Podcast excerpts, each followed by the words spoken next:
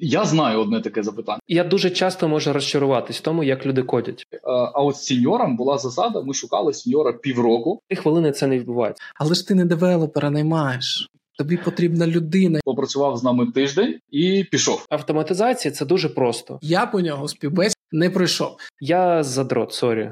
Чи й Крим. Загугли або запитай ChatGPT. І там Selenium і API тести це одне й те саме. Якщо кажеш страждав, то протня добре. Нормально, нормально. Ти наш, ти наш. Мідли роблять все. Вітаю вас, пані і панове. Ви на каналі QA Балачки, де ми зустрічаємось з цікавими людьми, говоримо про речі, які цікавлять нас та наших слухачів. Мене звати Паша, я автор каналу QA Senpai та просто інженер в компанії Sitecore. Всім привіт! Мене звати Гена, я лід з DET в е, компанії FutureLock. В цьому випуску ми поговоримо про співбесіди, і говорити ми будемо з експертом в цій справі, людиною, яка провела більше тисячі співбесід на різні позиції, засновник спільноти QA Club Львів, організатор найкулуарніших конференцій QA Капаті Харт, ментор та просто хороша людина Роман Марінський. Привіт, Рома, привіт. Я, я нічого не пропустив. Чи може є щось про себе додати? Нещодавно я був ще суддєю на Dev Challenge. Нарешті в мене вийшло доєднатись, і це був специфічний, але офігезний досвід. Я так Цікаво. сказати поринувся в старі свої часи, як було колись член програмних комітетів. Е, Це дуже схоже на то. Цікаво. Я думаю, що ми окремий випуск про це запишемо, тому що Death Challenge не така популярна тема, мабуть, як хотілося би. Бо я, Е, і про неї дізнався буквально ось е, не знаю, місяця 4, як 3 назад. А по факту вона вже 20 років іде. Неймовірно. Ром, насправді є багато тем, про які ми хотіли би з тобою поговорити, але сьогодні ми сфокусуємося на співбесідах. Навіщо вони, як проходити, як готуватись, якісь поради від тебе будемо вимагати, і все, все, все, що стосується цієї теми. І для початку давай ми запитаємо тебе взагалі, яка мета цього процесу, чого не беруть всіх бажаючих. От, наприклад, я колись прийшов працювати барменом в фітнес-клуб. Е, прийшов такий кажу, хочу у вас працювати. Мені сказали, добре, виходь завтра. І ніхто Мгм. мене не співбесідував, і я, в принципі, успішно працював. Чому це не працює в ІТ? Що, що не так? У мене була подібна історія, коли я пробував стати е, мийчиком на автозаправці і так само провідником на залізничних е, на, на Укрзалізниці. Там співбесід нема. Та готують, та є ти були курси, умовно, це я кажу про Укрзалізницю. Але тут, напевно, е, впливає, чому в айтішці доволі складно зараз, особливо, або так сказати, е, давайте так, в докарантинні часи, навіть коли б не був дуже гарячий ринок, такий, ну тепленький, нормальний. Коли було на людину. Ну, пів вакансії, 0,7 вакансій приблизно, ну більш-менш. Ринок такий не гарячий. То навіть тоді було доволі важкувато влаштуватись. І, на мою думку, тому що ем, ціна помилки. Належить від того, хто як оцінює якість свого продукту, яка ціна помилки, яка ціна розробки, е, що значить для людей онбордінг, яка ціна онбордінгу, відповідно від того будують процес найму. І відповідно він може бути дорогим, може бути дешевим. Дешевим маю на увазі, якщо не потрібен е, сильно компанія не турбується за свою репутацію і за стабільність, за стабільність і працездатність людини. В такому випадку вони перевіряють просто в роботі. Ну, підходить чи ні? Ну, не підійшло, боже, та ринок є, типу, легко наберу. А так як е, лише зараз ринок компанії, а не кандидату, то зараз компанії можуть так сказати перебирати, і в принципі не дуже складно знайти людину. Але звісно, що доволі часто стикаються з проблемою, що людина може не мачитись по, ем, по своєму досвіду, по. По тому, що вона до цього робила, і все одно доволі важко навіть в гарячий в холодний, я не знаю, як це назвати. Коротше, антигарячий ринок.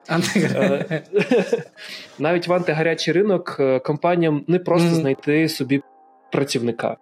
Все одно, так сказати, дуже багато людей е, на кожну позицію, а в них був свій процес по найму. Ну, коротше, тут доволі сильно впливає історична спадщина для від кожної компанії, Угу. як вони звикли наймати і до чого вони дійшли. Я пам'ятаю ті часи, точніше, як я пам'ятаю історії про ті часи, коли програмістів е, взагалі не наймали, а типу по знайомству когось брали. Чувак, будеш у нас працювати? Та буду, буду. Бо людей не було. Просто були типу люди, які щось вміли, їх шукали і запрошували до себе. Зараз потім- ситуація зовсім інша. А потім чуть-чуть згодом почали думати: блін, а ти англійську знаєш? Блін, ну давай англійську дотягни, ми там далі всьому навчимо. Так само і тестувальників певний час Мгм. наймали. Там десь приблизно Так, 8 так. до 14 року. Англійську знаєш? Ідеш. Розкажи, що тобі важливо в кандидаті? От е, ви коли починаєте спілкуватись, яку мету ти ставиш на початку співбесіди? Що ти хочеш побачити в ньому? Спершу я просто по собі знав і, так сказати, цього наслухався, як краще проводити співбесіди. Що найважливіша для мене частина це розкрити людину. Щоб розкрити її, треба познайомитись добре, щоб він розумів, що я звичайна людина, я не буду її е, тарабанити всіми всіма питаннями на світі по е, по теоріям тест-дизайну, по тому, як працює garbage collector е, і так далі. Що я на людина, посаду я буду... трейні QA е, інженер. Як працює garbage collector? Да. І ти на йдеш просто на Да, тестера да, виконувати да. тест-кейси Да, чек-лісти. Ну я сподіваюся, зараз таких питань нема. Я теж сподіваюся, що нема. Так от е, для мене найважливіше це розкрити людину. Тобто, це спершу розслабити, познайомитись. Е, завжди починає зі смолтолку, будь-якого там про велик розкажу, про котів розкажу, покажу кота, собаку, насварю собаку, щоб він розумів, що ну я теж живу, в мене є свої побутові справи, і так сказати, спробуй знайти якісь хобі в людині спершу. Ну, хоч якось там, е, в які І ти реально на це витрачаєш перші там, не знаю, 10-5 хвилин. хвилин, пару хвилин. Так, пару хвилин приблизно. Я навіть здебільшого пробую доєднатися раніше. Бува кандидати, які теж раніше доєднуються. Ну і це зручніше, типу, спершу почати нормально про розмову. Ну а потім вже відповідно для мене важливо, щоб людина розумілася, як виконувати задачі. Ну, відповідно, такі питання і задаю, а не просто які типи даних вона знає, які техніки тест дизайну знає. Ну, типу, щоб не здавати таке сухе питання, кажу: е, а що би ти робив в такій ситуації? А як би ти протестував е, ну, ту саму логін форму? Ні, навіть не логін форму. Ем, що найскладніше доводилось тестувати? Що найскладніше доводилось автоматизовувати для тебе? І мені цікаво, типу, тут польот е, думок. Як людина почне свою відповідь, е, це буде суто про випадок, чи почне з якоїсь е, випадку і потім теорію, або теорія, потім випадок, і всяке таке. Ну і відповідно від того відштовхуюсь. На відкриті питання я відштовхуюсь, як людина відповідає.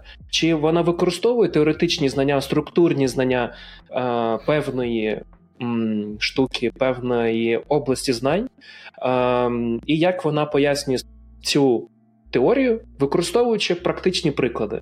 І чим Мгм. більш структурована відповідь, структурована за структурою знань, областями знань, то тим більше розумієш, що ну напевно тут є сеньорство. Це, до речі, дуже найс запитання, е, як що найскладніше ти тестував. Мене колись на співбесіді е, задали це питання, і я працював тоді з е, на відеопроєкті з технологією Forward Error Correction. Дуже така цікава історія. І як я тільки сказав, з чим я працюю, і описав, що це таке. Мене навіть не питали, що саме Так. я робив. Я по факту в той момент вже пройшов співбесіду, бо це складна історія, і людина Так. розуміє, що якщо з цим працюєш, значить щось знає. Угу. Так. Ти давно співбесід е, робив співбесіду для джуніорів? Ну, давай так. Чесно кажучи, я для жуніорів здебільшого не проводив співбесіди. Ну, це одиничні випадки, і тут вже доводиться довод, доводилось мені е, задавати конкретні питання. Бо людина, не маючи досвіду глибокого, широкого якогось, вона не зможе зрозуміти, як краще відповісти на відкрите питання. Вона е, тому тут починається з того, що давай теоретичне знання, а тепер спробуємо це практично вирішити. Ем, і практичними питаннями доуточню. Бо дуже часто навіть сеньори, давайте так кажемо, люди можуть не знати теорії фундаментально, але могли знати, що це таке, як процес, знати, що таке pairwise, вони його використовували у своїй голові. Вони знають, що таке паттерни, але вони не знають їх назв.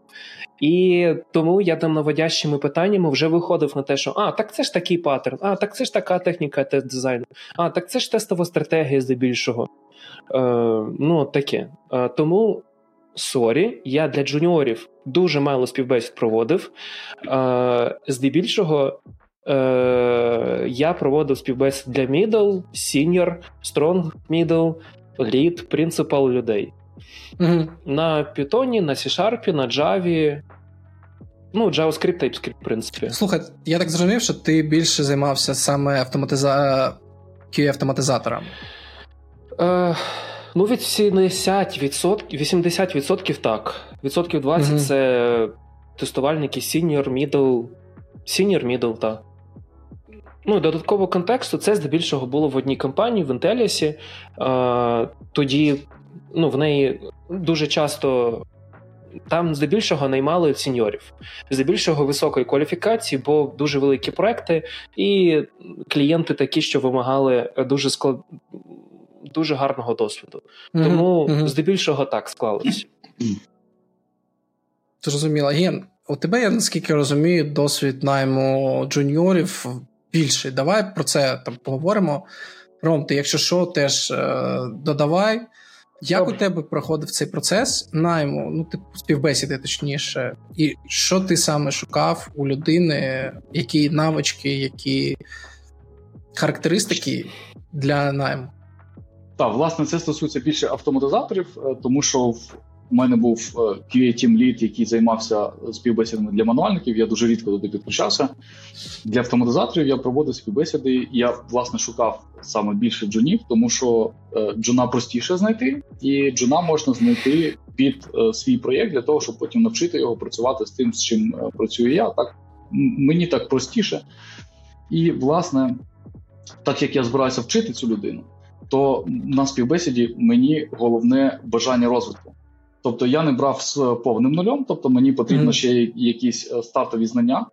І якщо ці стартові знання є, то тоді для мене основна, е, основна штука, яку я шукаю, це саме бажання е, вчитися і розвиватися. Якщо є стартові знання і бажання вчитися і розвиватися, тоді власне все виходить. Як ти. Ну, це як на- ти... Давай. Це, напевно, у вас була можливість, так сказати, навчати. У вас були якісь готові матеріали, за якими ви навчаєте. У вас онбординг процес для інженерів налаштований, так? Так, у нас був онбордінг процес е, 30-60-90, все розписано, де що почитати, де що подивитися, Крутяк. куди піти, кого спитати.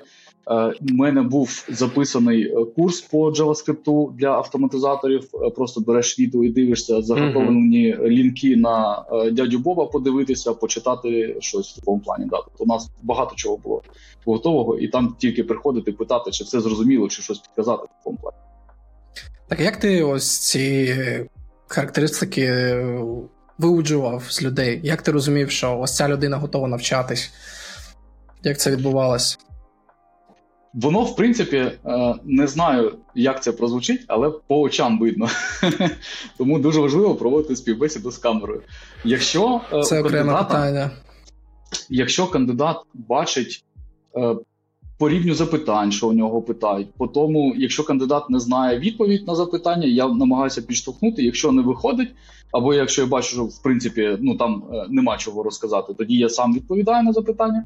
І видно по кандидату, коли в нього горять очі, що я хочу тут працювати, я хочу тут працювати, тому що я тут можу чомусь навчитися. І це дуже видно насправді. Тут навіть і питати не дуже треба. Угу. Угу. На співбесіді, мені здається, е, визначається перші 10 хвилин, чи готовий я сказати так цьому кандидату. У вас в який Щось момент у вас? Як у вас це відбувалося? Типу, В який момент Ян, ви кажи. такі? Е, Я можу точно сказати, що е, ну, сказати так не завжди. Е, Воно так часто буває дійсно, що за перші 10 хвилин ти вже можеш сказати так або ні. Але не завжди так буває. Інколи буває, що мені прям екстра час треба для того, щоб сказати так, наприклад. Але якщо це ні, то зазвичай це ні, прям в перші три хвилини, мабуть. Я, коротше, неправильно сказав, я мав на увазі ні. Ні, ні, ні. Я хотів сказати, от ні, одразу розумієш. А так, так треба, типу, покопати, розібратись.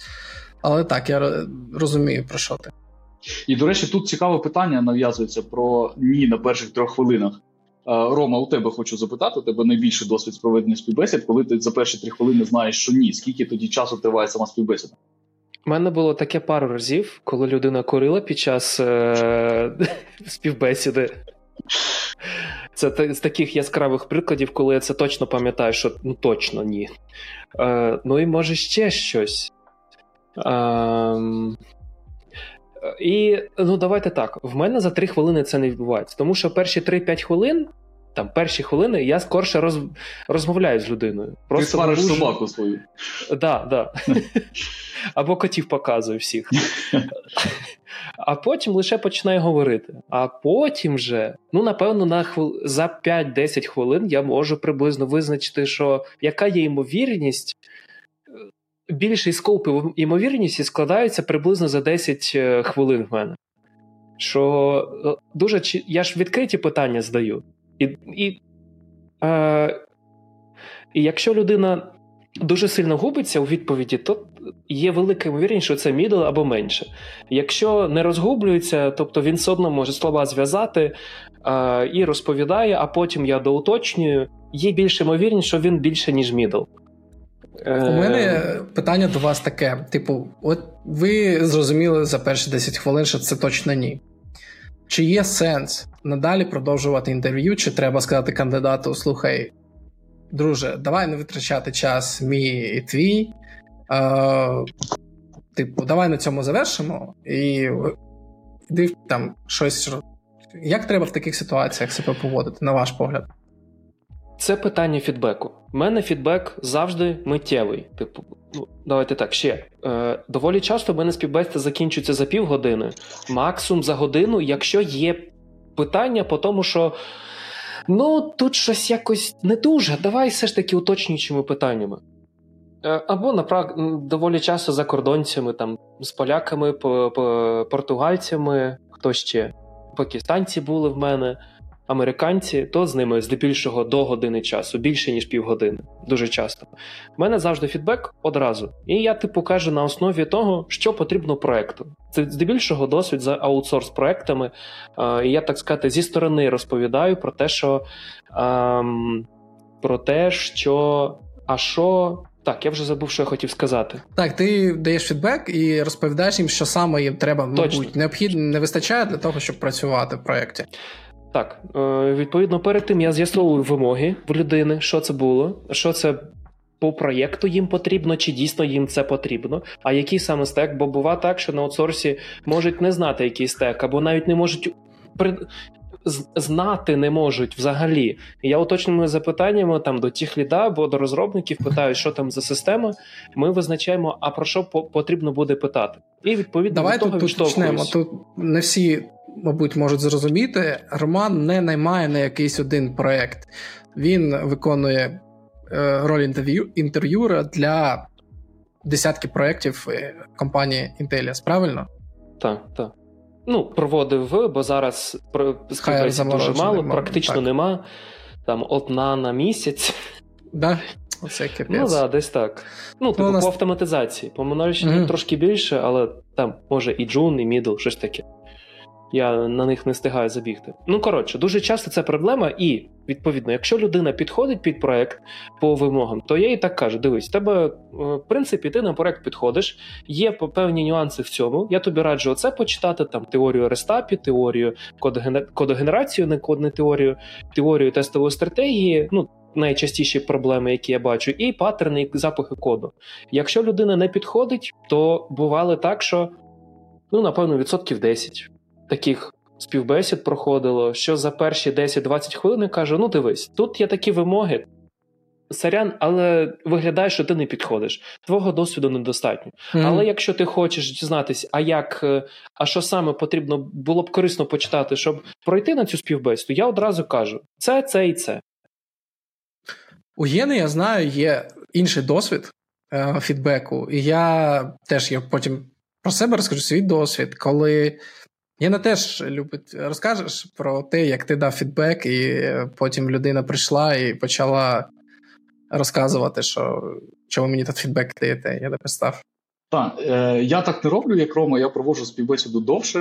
Е, у мене на ну, технічна частина е, півтори години запланована, але вона може закінчитися раніше, якщо кандидат, я вже бачу, що він не тягне. Але раніше це не за 20-30 хвилин, це там е, 40-60 хвилин.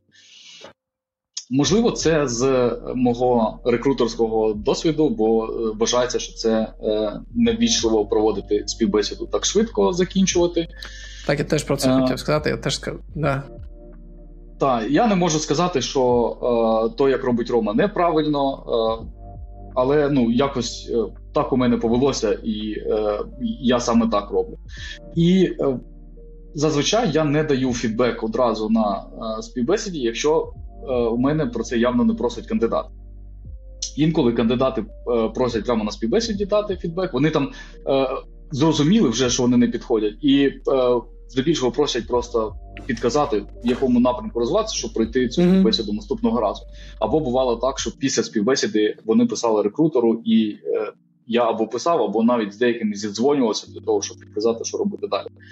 Але одного разу е, була така історія, що кандидат е, зрозумів, що не прийшов. Е, спитав, що до чого, я йому підказав: ось тут не вистачає для нашого конкретного проєкту. Це ж не значить, що там людина якась не не дуже добра, а під наші вимоги не мачиться просто. Ну і підказав, що можна там почитати, подивитися. Кандидат мені подякував і потім написав рекрутеру е, скаргу на мене е, пунктів на 13.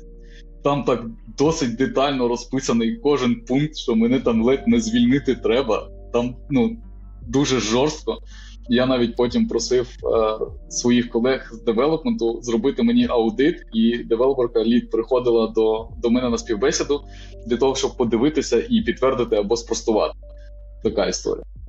Так що У мене спів... просто теж я коли вчився... одразу може бути ризикованим. Так, так. Мені теж те саме казали. Я коли працював в Lexsoft, там є свої процедури хайрінгу і. Е, співбесід, і мені теж казали, що співбесіда повинна за будь-яких умов бути не менше 40 хвилин, і не ну там, а там більше як піде, і не давати фідбека е, кандидату напряму, а давати через рекрутера. З чим це було пов'язано? З тим, що от про те, що сказав Рома, щоб не було ситуації, коли кандидат вийшов, а йому дали неправильний фідбек. Тобто Компанія боїться того, що технічний спеціаліст може дати фідбек якось не тактично, і вийшовши зі співбесіди, компанія боїться, що трапиться така ситуація, коли він буде публічно казати про те, що компанія якось некоректно себе повела на співбесідах. Тому у нас ми прям старались е, проводити.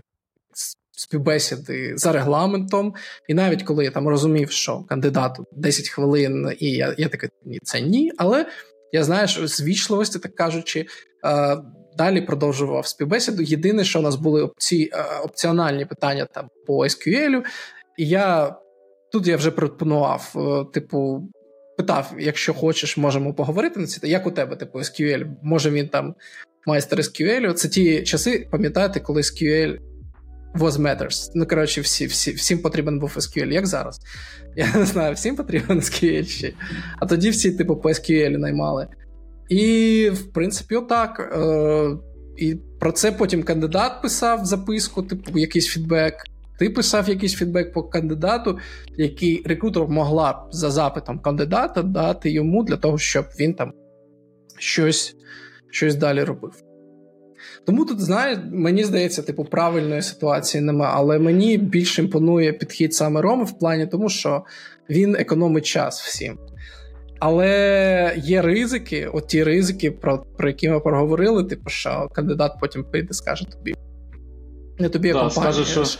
Мене зневажили, мене назвали да, недостойним. І мені треба ще вчитись, а я вже 10 років в професії там і таке. Сеньор помідор, а мене навіть не вислухали. 20-річні. 20-річні завертав просто так, так. і казав, що дивись, коли тобі ці знання знадобляться. Суть в тому, так. що це вже підхід до того, як потрібно дати негативний фідбек. Як я його даю, не факт, що всі мої поради вони вам підійдуть, тому що я люблю розмовляти з людьми, я люблю чути, який в них був досвід. Я дуже ретельно його обмірковую, ретельно його слухаю на всіх конференціях, яких я був, не лише так сказати, по тестуванню, і по тестуванню відповідно теж. Я дуже люблю говорити з людьми і приймати участь в розмовах. Я до того звик, і я чую, що хто в кого що болить. І тому спершу, е, коли я задаю питання, ми, я можу похіхікати.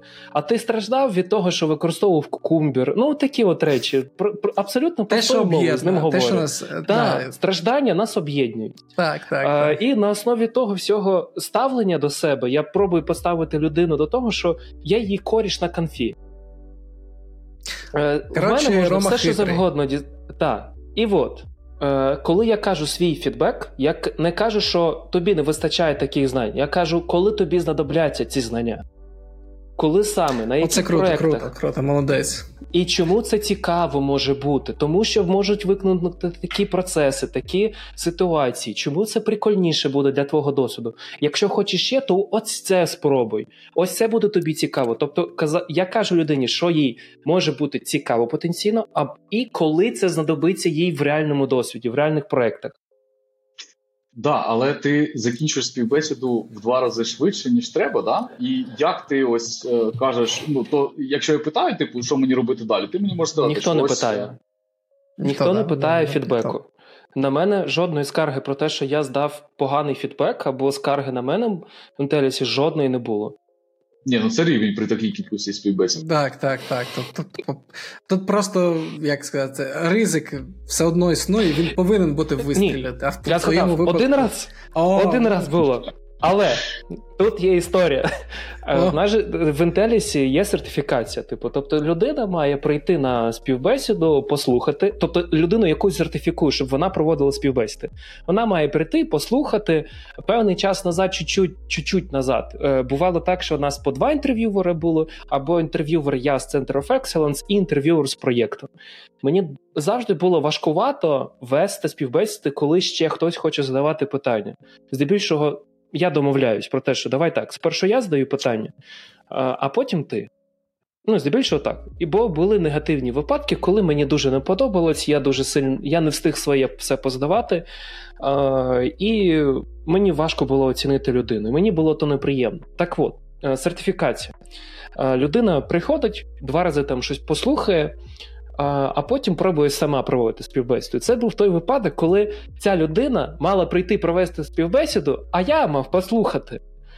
А я, типу, раніше чуть-чуть прийшов, ми щось розговорили з кандидатом. Ми щось поговорили, поговорили. Я сказав: ну супер, ти підходиш, оце буде тобі ще цікавіше для саморозвитку, і це. Е, А так супер, все, розходимось. А потім на мене приходить скарга, що е, він не дав мені провести співбесіду. А я такий. Та як, як так може бути? Мені кажуть, що я не, не да, мав дати слово комусь ще. Я ж ми ж на поч... І вона взагалі запізнилась на 10 хвилин. Ну, тобто, ще таке було. Чи він, я не пам'ятаю вже точно. Е, і вийшло так, що я такий дивлюсь тільки. Реально, я мав сертифікувати людину, вона мала провести співбесіду. це подстава. Подстава. Забігався. Да. Слухай, А я одразу, до речі, і, і якраз одразу, типу, там дві хвилини буквально до початку співбесіди було, я одразу з гарячої таски, там якоїсь баги, залітаю на співбесіду, розповідаю кандидату про те, що от бляха, якась херня, ті дебіли, ті дебіли, е, е, наговнокодили, щось таке. Е, Ну, коротше, і типу, пішло. Прикольно, прикольно, у тебе зовсім якби такий душевний підхід, да, як е, з товаришем поговорити, зняти стрес. Мені це дуже подобається і імпонує. Е, я теж прихильник такого типу співбесід, коли ми якісь кейси розбираємо разом, якісь питання. Е, і мені це теж от дуже імпонує.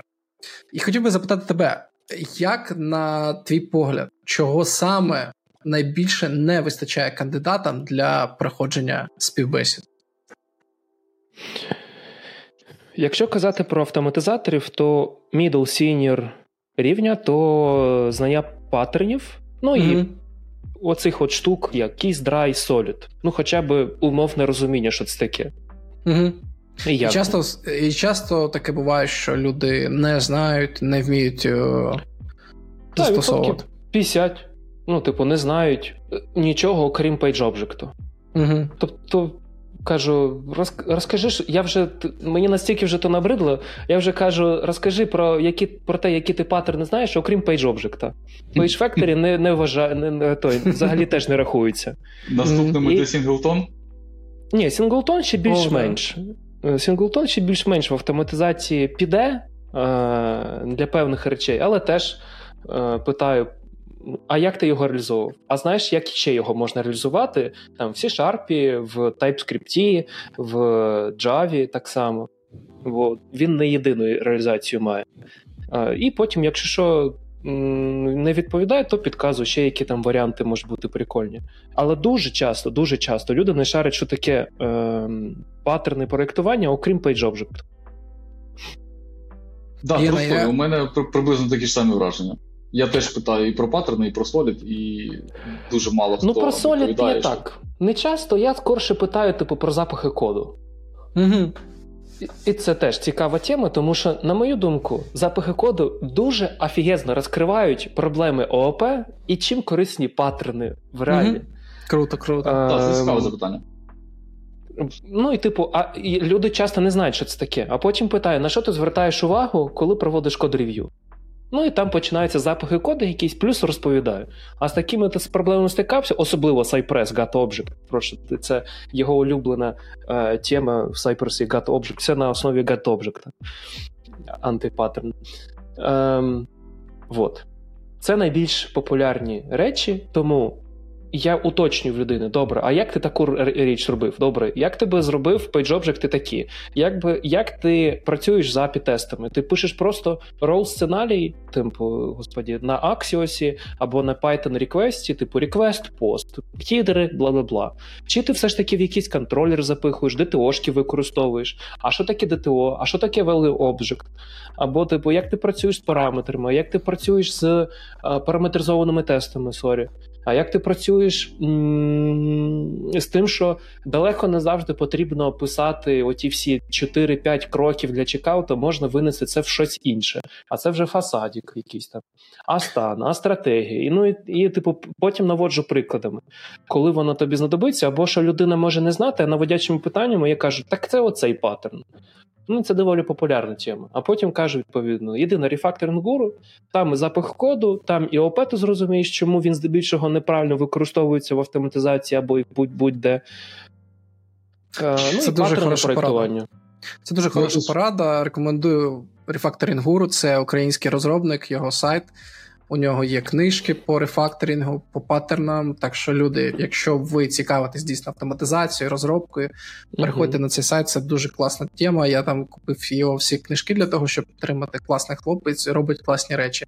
А для того, щоб не купувати і отримати все це безкоштовно, можете перейти на мій канал. У мене теж там є розбори декількох, не декількох, багато яких патернів автоматизації тестування.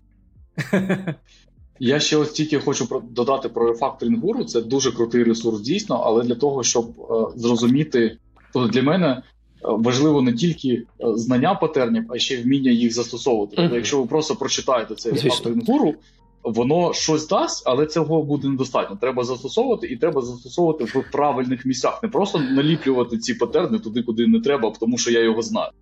Знаєте, як я вчився їх застосовувати? Я ні. прочитав патер. Звичайно, ні, це риторичне питання.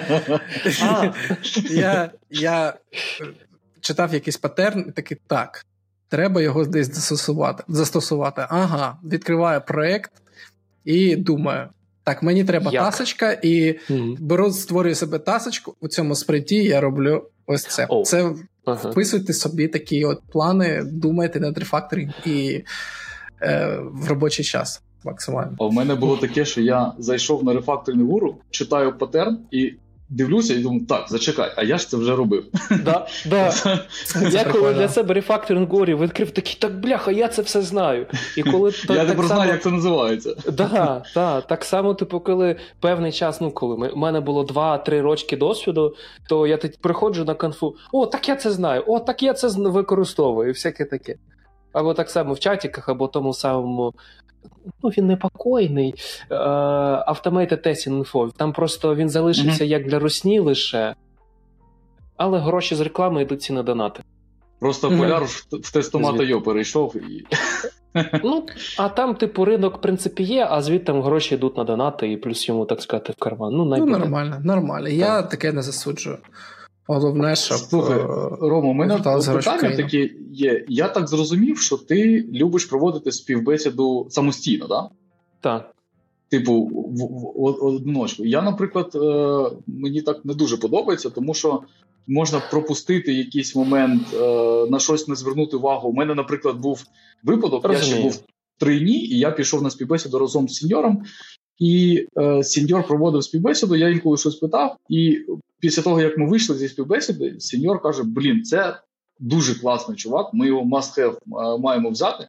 А мені не сподобалося, що е, кандидат він намагався зрозуміти, що від нього хоче почути цей сеньор, і намагався, він не знав відповіді, але витягував відповіді сеньора і приподносив його як свої ці відповіді.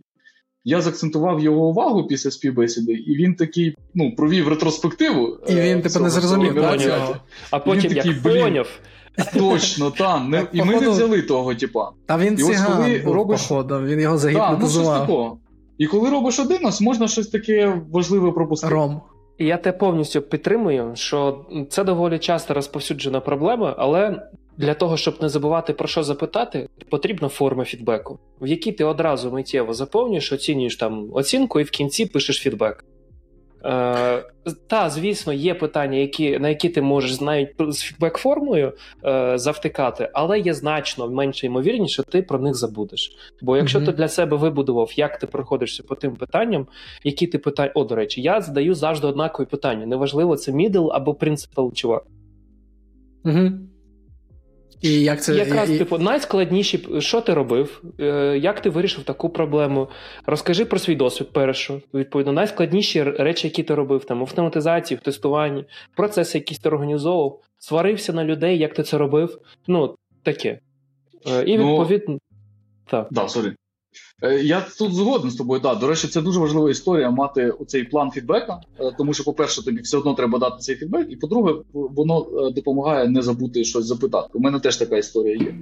Тут інша, що я для себе плюс, який вбачаю, коли проводиш співбесіду не самостійно, це тим, що ти ділишся своїм досвідом проведення співбесід з іншими спеціалістами і допомагаєш їм здобути цей досвід е, теж проводення співбесіди. Тому що коли я піду у відпустку, я хочу, щоб ну воно якось працювало без мене. Угу.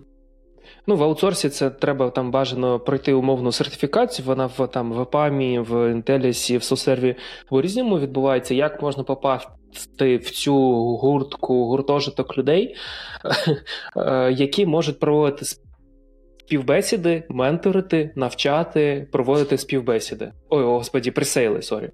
Е, здебільшого, ну, тобто там здебільшого це. Рома, давай інсайт, де працює. платять найбільше? Пресейлах? Платять найбільше тоді, коли ти вмієш розпоряджатись класно своїм часом, коли ти зберіг дуже багато всього готового собі. Ти вмієш дуже круто, ти вмієш розумітися на тому, що ти ти справишся з задачею чи ні, чи в тебе є готові рішення, до кого ти звернешся, і як ти вмієш середою розробки користуватись. Це в плані е, автоматизації. А в, в ручному, умовно, бо там по аудиту процесів, це те, е, які готові матеріали відповідно в тебе вже є, на основі яких ти і проводиш аудит, і які рекомендації даєш. І відповідно, якщо ти швидко закриваєш свої задачі по проєкту е, за той самий за значно менший час, 8 годин ти умовно ти закриваєш, а плюс ще і це, тоді ти добре заробляєш. Sorry. Тут попахує двома роботами, але в аутсорсі, в center of Excellence всякі, там в EPAM, SoftServe, воно здебільшого так і е, відбувається, що є люди, за якими ганяються в корпорації, в компанії великій, щоб вони виконали цей пресейл, щоб вони пішли на проект, стартанули його. І такі люди, здебільшого, навіть в аутсорсі можуть мати 2-3-4 проекти паралелі. Угу. І 2-3-4 зарплати паралельно? Залежить від того, е, як скільки ти трекаєш годин. Угу. Тобто погодинно, Ну, але звісно, да? що е, да, да, там здебільшого погодинно. One time, ну там залежить від того, які процеси поставлені в компанії на співбесіди, на менторство, на навчання, чи це ставка, чи це погодинна оплата. Е, Ну, по-різному. Добре. Ром, питання до тебе наступне. А, Чи відслідковуєш ти якусь динаміку компетенції з часом? Що я маю на увазі? Наприклад, раніше люди були е, більш компетентні. Зараз приходять такі, дайте мені всі гроші світу, але ось е, знаю я, що таке пейджоп. Я маю на увазі. Я понял. У нас... Давай так, я, я для слухачів. Е, зараз mm-hmm. у нас більша кількість кандидатів об'єктивно, ніж була 5 років тому. Чи зменш... чи більша кількість кандидатів означає те, що компетенції різко знижуються?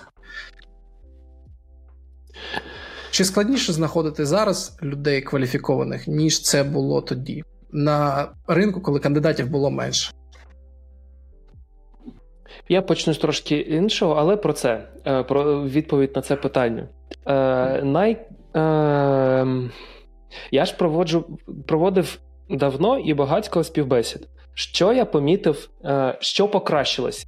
Е, трагічно покра... архі афігезно стало це кількість україномовних співбесід до вторгнення і після. До вторгнення в мене було відсотків 40-60, е, десь так. Ну, в різний місяць, там в різний е, період по-різному.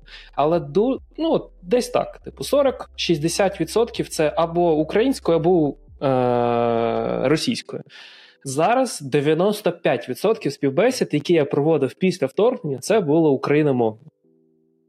Зараз вже незвично чути російську на співбесідах. Да, я такий... Я, я більше скажу. Я більше скажу. Давайте.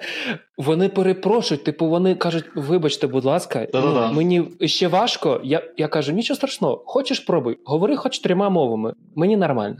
Так, кажуть, буває, кажуть, що я хвилююся, тому я ось я вже перейшов на українську, але я хвилююся, я ось, якщо можна, російською таке було. Так. Я кажу, я тебе повністю розумію. Я колись так само пробував перейти на українську теж розмовляти і виступати перший раз українською, курс вести українською, мені було важкувато. Чому? Тому що, ну давайте, інсайт. З 99-го, я народився 92-го, з 99-го по 2007 рік з 1 по 9 клас я жив в Рашці. У мене ґрунт, фундамент, російська мова. Так, я народився, типу, в Криму Розі, часто був в селі в баби, типу, і на вихід на канікули приїжджав. Так, Ми з одної області, ми з Дніпропетровської області. Так, так. Ну, в селі там доволі часто так, суржиком розмовляли. Ну, я перейшов на українську мову, напевно, десь в 17-18 році. Е, Ну, коротше, тому я їх повністю розумію. Звичайно, але, звичайно. Але коли людина. Ну, коротше, пофіг, ну, типу, це не моя кампанія, я не засуджую за те, що вона взагалі не хоче переходити на російську мову. Але, до речі, на українську. ти можеш на українську, так. Були такі кейси, коли на на одну конференцію приходить дівчина ще роз, російською розмовляє, якраз коли ти виступав mm на Паті Харт. А потім в Києві ми бачимось, вона вже на українську перейшла. Супер, супер, супер. Реально надихає, надихає те, що люди довкола переходять на українську. Чи до питання е, про те, що чи гірше, чи краще стало. Важко однозначно сказати, тому що щоб гарячий ринок було важко людей знайти, тому що їх було мало і дуже багато просили.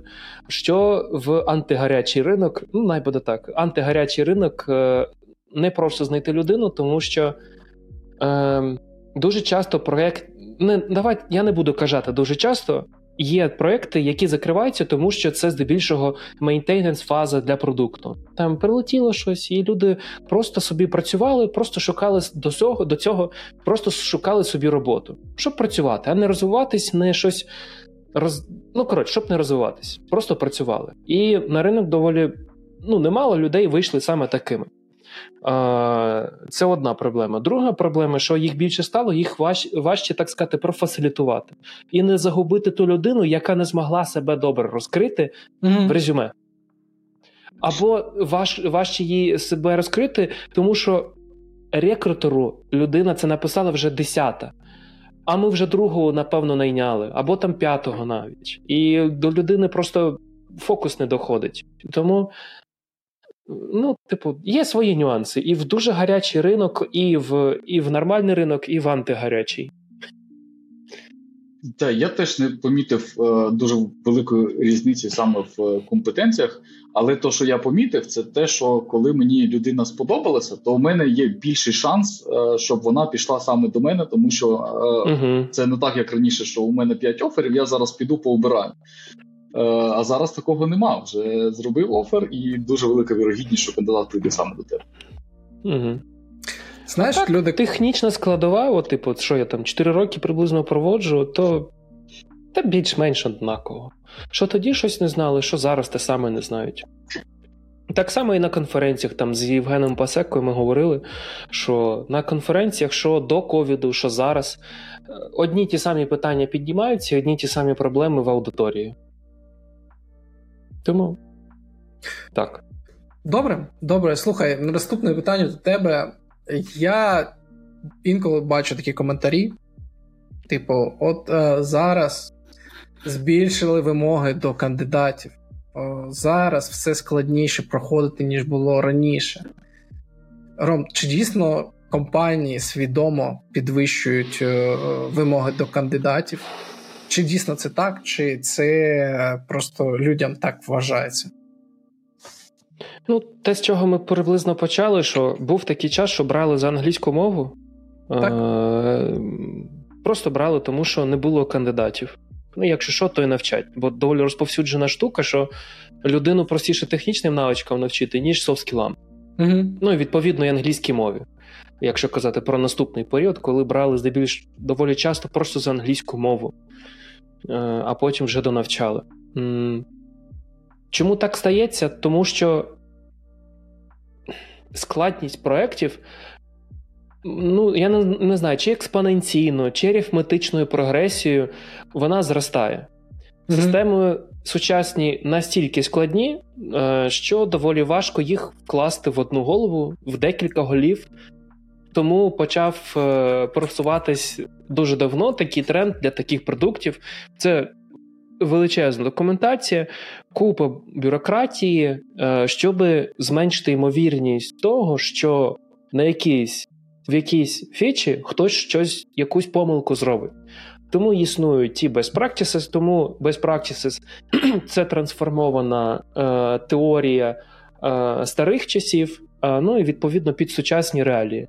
А сучасні реалії такі, що продукти навіть на початку Джунік, який може зробити там на реакті апку, якусь просту, якийсь інтернет-магазин, він це може зробити, тому що інструменти стали простіше, але їх і більше стало. Є інструменти, які старі, старі, і на які приходять або підтримувати їх, або відповідно розвивати далі на тих старих інструментах. Але все одно проекти дуже сильно значно складніше стають. Це просто пов'язано з тим, наскільки багато просто людина опрацьовує щодня інформації, як важко її зацікавити якимось продуктом. Тому ідеї, які потрібно генерувати щодня, е, значно більше є потреба в бізнесу. Е, і відповідно, так, те, які складні системи з самого початку потрібно будувати, тому вимоги умовно зростають. Є сенс в цьому, а мені цікаво, твоя думка чи поточний стан ринку додав до цієї тенденції за, е, про те, що зараз ринок рекрутера і там і так далі? Мені здається, що скорше зарплатні очікування в людей попустились. Я вам скажу, це я помітив. Я Та. на Джині відкриваю, у мене є там профайл, Ніж я відкриваю. Вимоги. Так, е, відкриваю, типу, дивлюсь, е, скільки кандидати твого мого рівня, там є така е, пашечка, кандидати твого, твого рівня. І я пам'ятаю суму е, рік тому і суму зараз. І ця сума е, зменшилась на півтора тисячі. Вже. Ну, ну типу, а там mm-hmm. було була досить висока сума, і я менше коротше, її поставив, і вона зараз зменшилась. Тобто я такий, ну да, риночок порішав. впало. Риночок порішав. Ось на мою суб'єктивну думку, якщо для сеньорів там middle level е, ця історія вплинула з точки зору зарплати, то саме для початківців, для junior level, для для свічерів, воно додало ще саме в е, тому, що треба знати для того, щоб почати працювати в IT. саме не тільки так. в зарплатах, що там майже взагалі нічого можуть не платити, да? а саме в тому, що треба знати для того, щоб знайти першу роботу, і це логічно з моєї точки зору, тому що коли у тебе там 10 кандидатів на вакансію, ти обираєш найкращого з 10. З 10. Коли у тебе тисяча, то ти можеш такі е, залупити е, вимоги, і все одно хтось знайдеться з них. Вони мають якось вигравати один у одного конкуренцію. Голодні ігри. Так, ага. так, так. У мене е, Battle Royale. І от Стосовно ще е, якраз Геннадій на початку казав стосовно того, як вони наймають, е, дуже важливо ще частина по тому, кого люди компанія може найняти, це потім можна зрозуміти або стикнутися з тою проблемою, що в компаніях дуже слабко слабо опрацьований онбордінг процес. Угу. І чим гірше онбординг процес, тим більшим досвідом бажано людину взяти. Бо вона, напевно, швидше розбирається, люди вважають, але з іншої сторони, вона ж дорожче коштує, тому може бути паритет. Або плюс, відповідно, наскільки часто потрібно буде підсапорчувати людину. Тому від того, що відштовхується. А яке зарплатне очікування, яку людину можна було би е, поставити, е, залежить від того, який onboarding процес, хто може ділити своїм досвідом, як у вас побудований процес найму, і від того можна відштовх... Ой, найму підвищення зарплат, підвищення рівню людини. Від того можна відштовхуватись, кого ви можете собі шукати: junior, middle, senior, principal людей. Тобто, це можливо.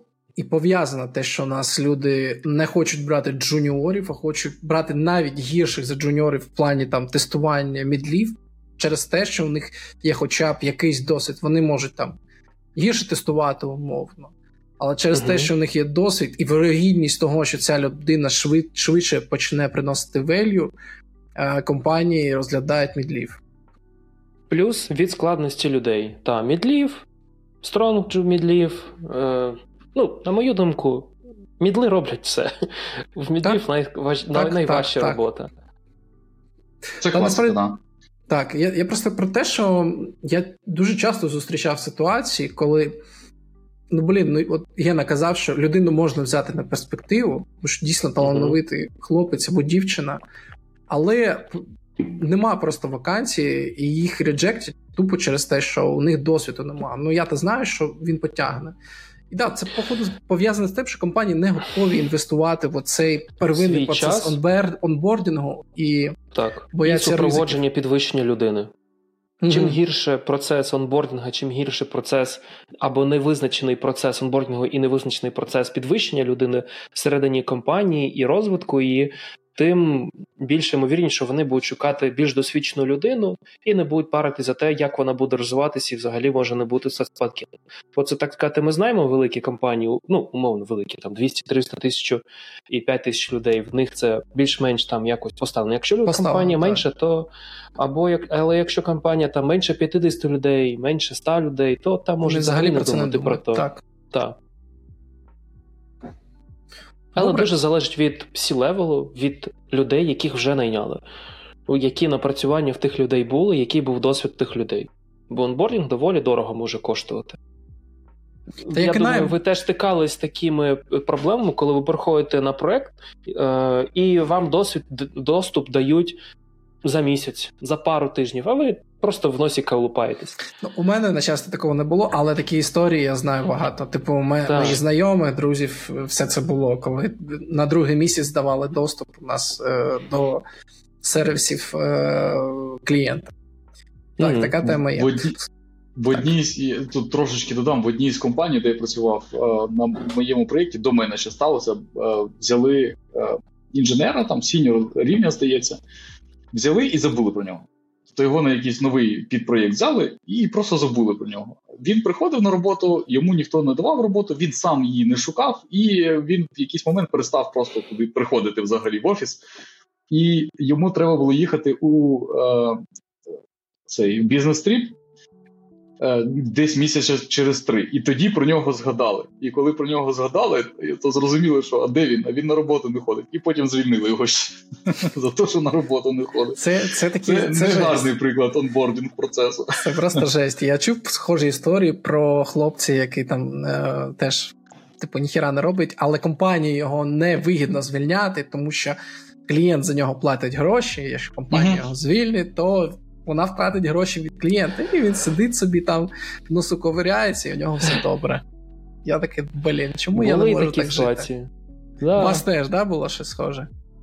Ну, чули такі історії, там, мої колеги, знайомі, так. Супер. Ром, давай визначимось. Е, Яка, на твій погляд, ідеальна структура інтерв'ю, ідеальний час, кількість інтерв'юів, етапів і так далі. Тому що те, що ти описав, це це добре, але як я зрозумів, у тебе є сертифікат, і це вимоги компанії по проведенню інтерв'ю. Але ну можливо, у тебе є якесь інше бачення, як це потрібно робити. Я увійшов в цей процес ще тоді, коли сертифікатів не було. І я сертифікував тих я людей, коли в мене сертифікат. Було... Ну, типу, не я придумав сертифікат, це ми так назвали собі. Ну, коротше. А... Дуже сильно залежить від того, який ви процес поставили по підвищенню людей угу. після того. І яка ціна помилки на проєкті, якщо ви знайшли некоректну людину. Угу. Це новий клієнт, тобто які ризики у вас є? Це новий клієнт, якщо аутсорс, перший аутсорс. Е, Новий клієнт.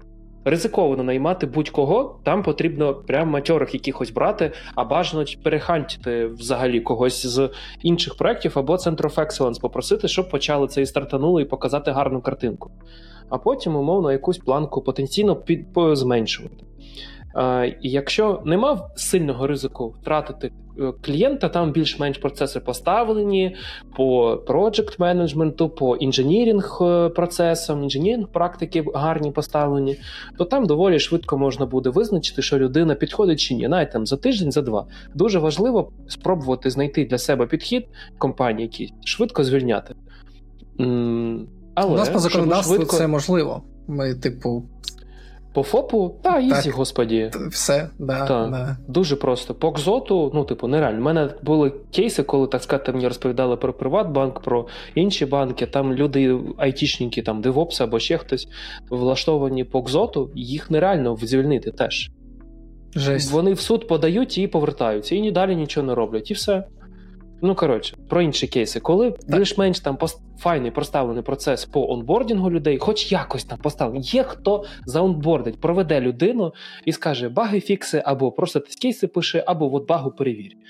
Е, то е, то в принципі можна брати там умовно якогось мідла, і, типу, сильно можна не заморочуватись з тим, що якщо у вас є людина, яка може занбордити, якщо вам людина особисто підходить по мінімуму, по технічним, але дуже класно особисто, легко взяти.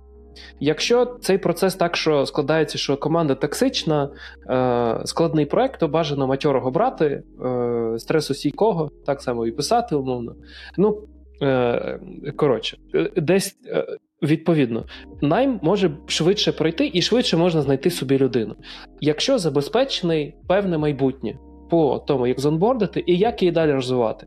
Якщо у вас розвиток розвинений до того, що у вас матриця компетенцій є, і якщо людина хоче собі підвищення, хоче стати умовно мідом, сіндіором, щось вище, ніж сіндіор, е- і всякі заслуги додаткові, якщо це продукт казати, давайте повернемось до аутсорсу, то в принципі.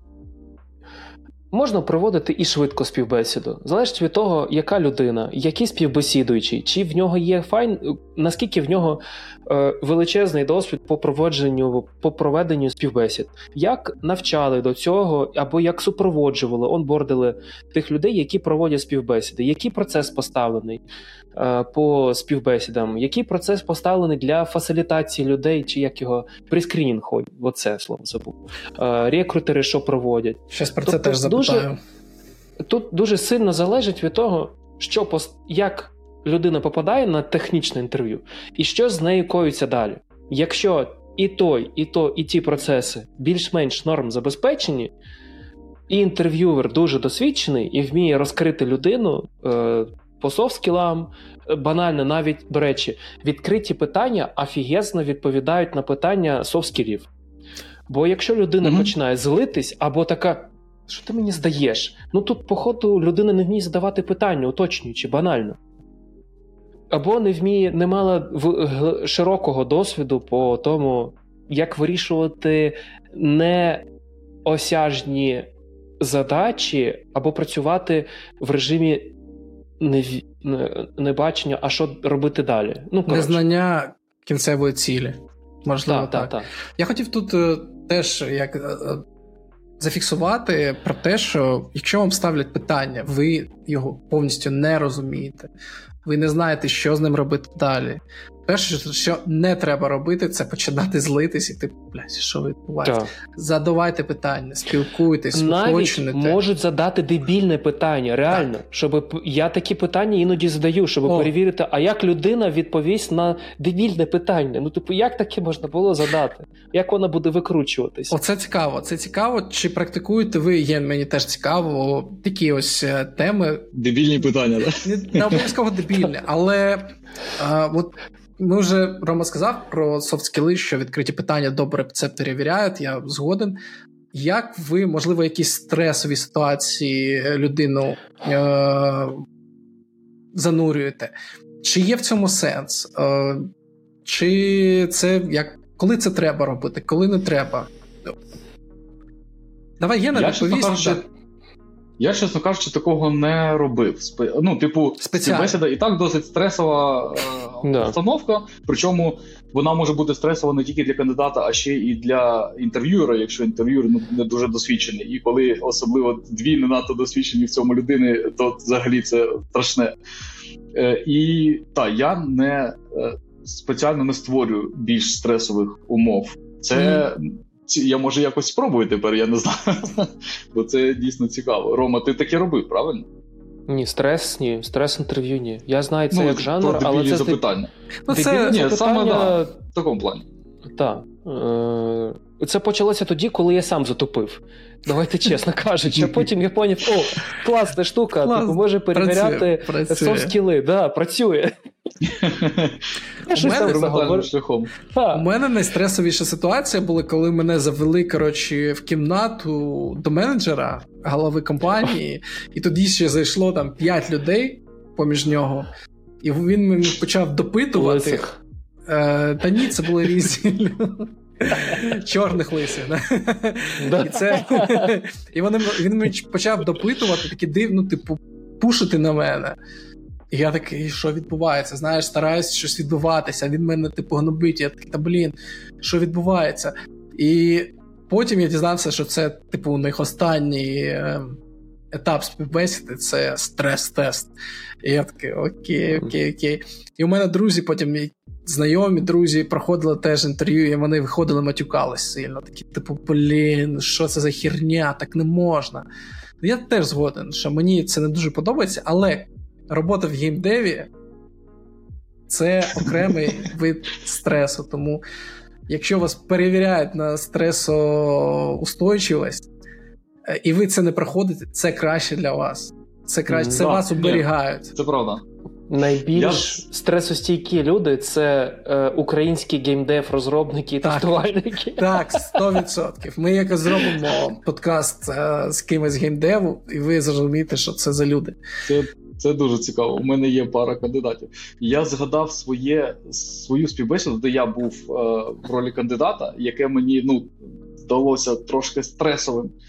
Е, це була моя перша співбесіда на тестувальника в IT е, компанію. Це було в 2014 році. Це був Люксофт, і це було е, два чи три інтерв'юери. Я точно вже не пам'ятаю, але я пам'ятаю, що була дюжина кандидатів. Mm-hmm. Ми всі разом сиділи одночасно в одній кімнаті. Нас по черзі задавали запитання, типу, на що ти сюди прийшов, там рівень англійської, там таких базових запитань. Кожен по черзі відповідав, а потім ми на листочках писали якесь е, практичне завдання. Ми з тобою в Люксофт приходили співбесіду в один і той же час, але це тупо різний Люксофт. Е, я не пам'ятаю ні крапельки щось схожого, і це не просто не допускалось, це вважалось якимось мувітоном так робити. Ну, здається, це, мабуть, залежить від департаменту. Типу, все все. Тому що я слухаю, я думаю, що за дікуха якась. Ну, Так не можна Можливо. робити. Ну, я знав, знаю лише, що стрес-інтерв'ю можуть проводити здебільшого для менеджерів і угу. рідше для лідів. Так, ну, угу. так. Цікаво. Мені б цікаво було сходити на таке стрес-інтерв'ю. Ну, треба в геймдев сходити. Ні, та вони наоборот, вони це це ось окремо. Вони такі, та чувак, приходь до нас, у нас все добре, у нас все Потім класно. Ігрушки етапі, будеш робити, грати весь день. А потім через два місяці ти в де-небудь mm-hmm. психушці лежиш, такий, блядь. Музика якась з ігри тобі грає, поки ти спиш, такий, блін, це це теж. Я хотів трошечки повернутися до тези Роми про е, то, як потрапити взагалі, що відбувається до технічної співбесіди. Е, як цей прескрінінг проходить, і як відфільтрувати кандидата до е, технічної співбесіди, для того, щоб зберегти хоча б е, інтерв'юерам час. час. Рома, ти щось таке використовуєш? Ну, для тренішок ні. Я просто тренішок не наймаю і джунів. Я тобі хочу сказати: ну, я своїм поділюся своєю практикою. Я даю задачку, вона дуже малесенька. Я її сам вирішив що менше ніж за хвилину.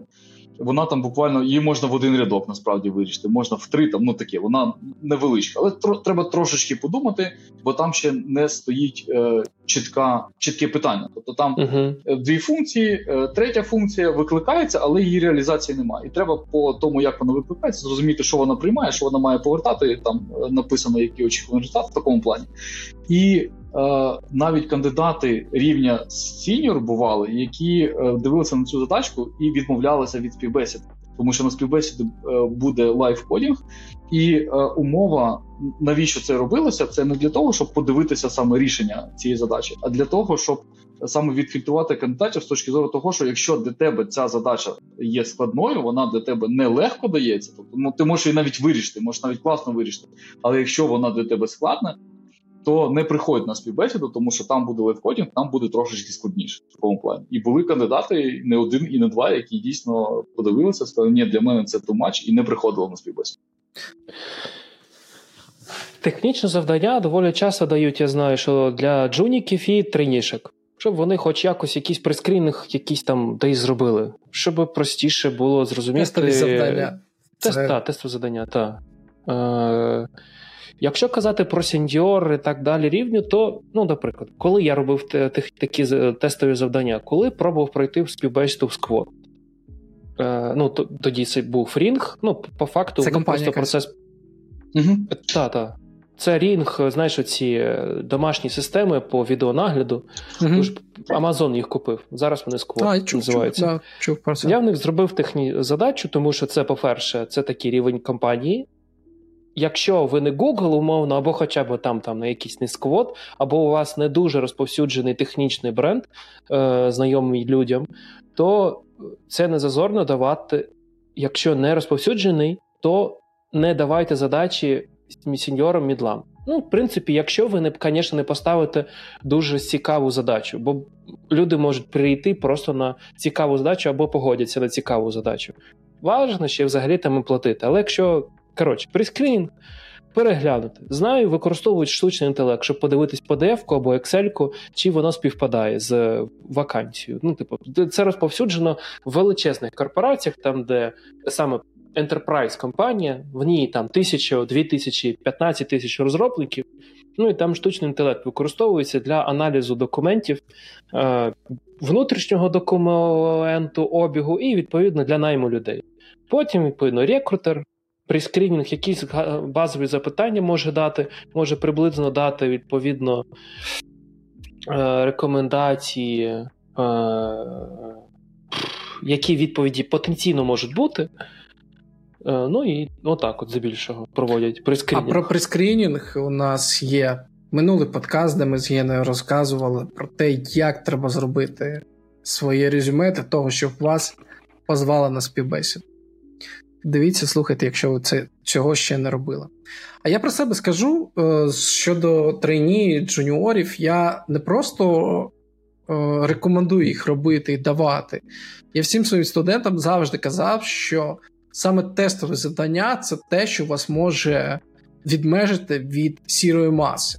Це той момент, де ви себе можете проявити. І якщо ви на тестовому завданні добре викладетесь, це може справити враження і дасть вам більше вірогідність того, що ви, по-перше, потрапите на співбесіду.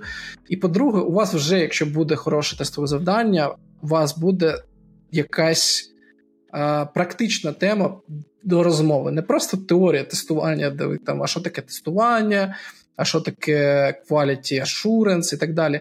У вас є реальний приклад вашої роботи, який ви можете дослідити з інтерв'юером. Тому я вважаю, для trainee slash junior це дуже хороша практика, і закликаю їх робити і викладатись на цих е- тестових завданнях. Я навіть інколи на деякі вакансії для мідлів би зробив. Просто з сеньорами там ситуація трохи інша. З сеньорами просто люди не хоч, не, хоч, не хотіли, давайте тут скажемо, їх виконувати часто. Тому mm-hmm. що ринок був. Та навіть був і зараз не дуже хочуть. Ну, я, я не знаю. виконував. У мене була, ну тобто, е, моє тестове завдання, ця задачка, вона ну вона мінімальна. Як я казав, там в один рядочок, там за хвилинку-дві можна вирішити, якщо знаєш про що мова йде. Uh-huh.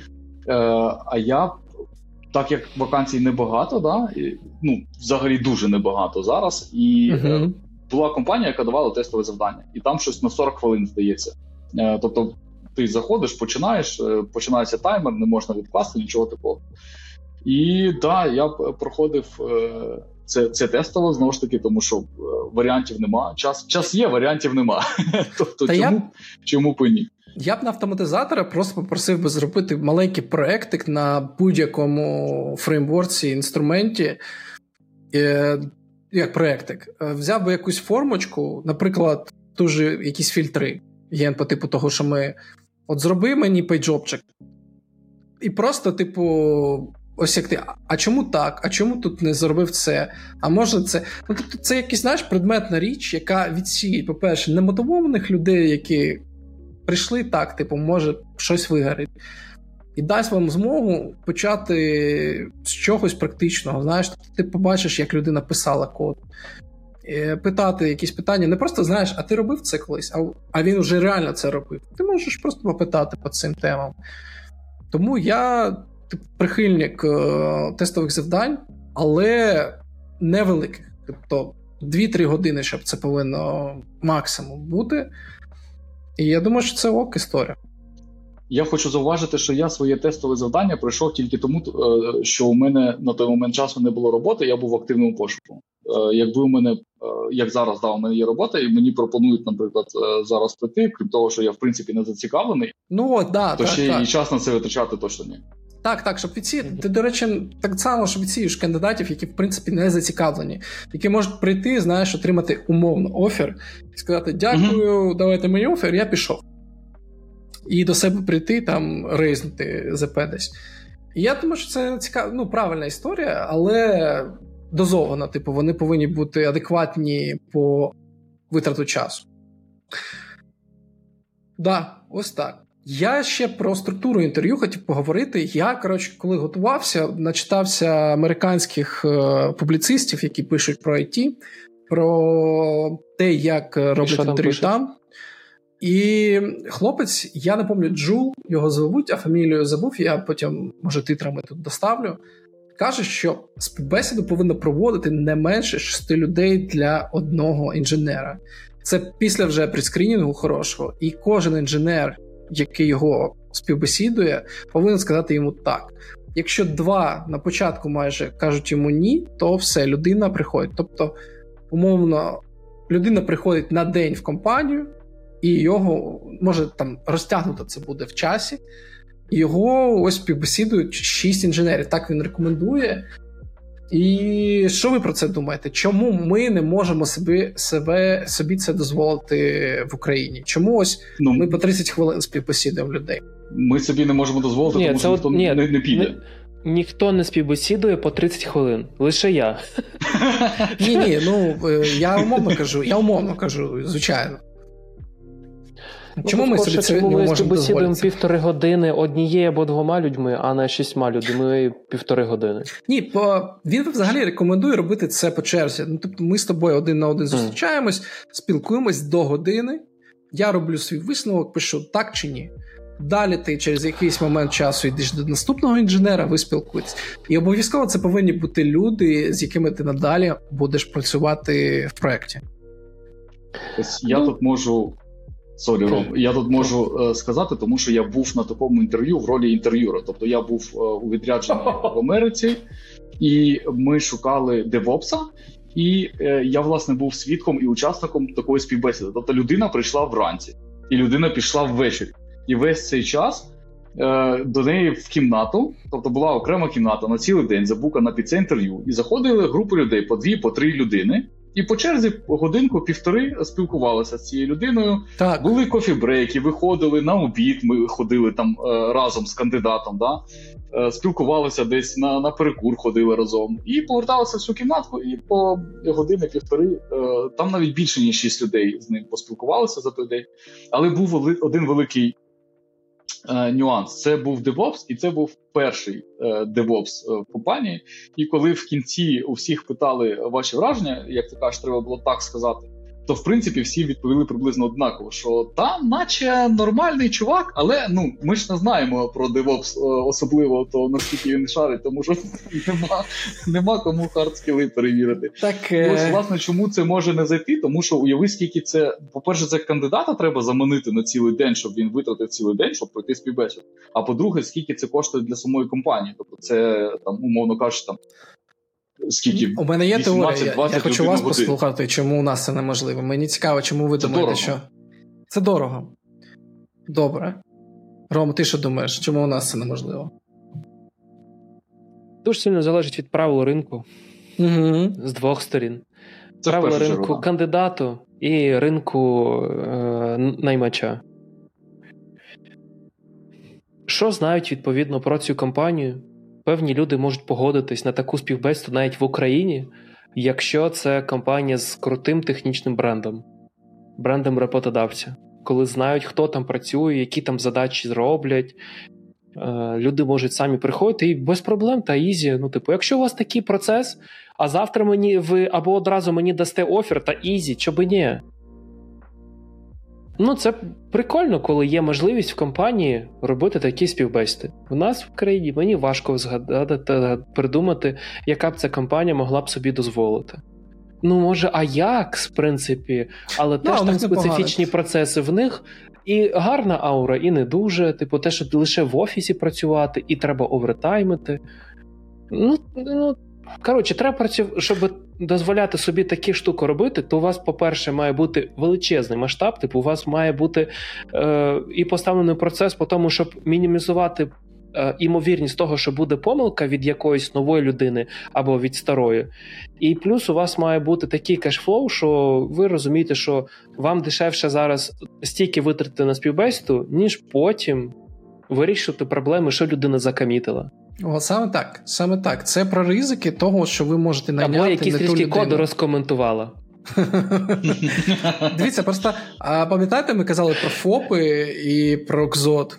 І в Америці так. ж такої ситуації, як з ФОПом, там нема. нема. Так, Там теж можливо людину звільнити, типу, одним днем, але, як правило. Всі там контрактори. Контракт. Так, але як правило, коли ти за е, тобі контракт плачують, точніше, звільняють тебе поза твоїм контрактом, тобі повинні ще виплатити там якусь е, XXXXX до того, що ти Ой. маєш. Тому у них. Е, так сказати, ця помилка, у нас можна звільнити людину і забудь, як знали. У них зарплата іншого е, формату, у них ціна помилки інша через те, що людина, коли береться, е, їй платяться величезні, як правило, гроші, бо такі співбесіди в собі дозволяють не маленькі компанії, а дійсно, як Рома сказав... Та й хоча б людину таку знайти. Там, ну, там, от, там умовно, Google, там Apple так от і наймають. Вони прям. У мене є.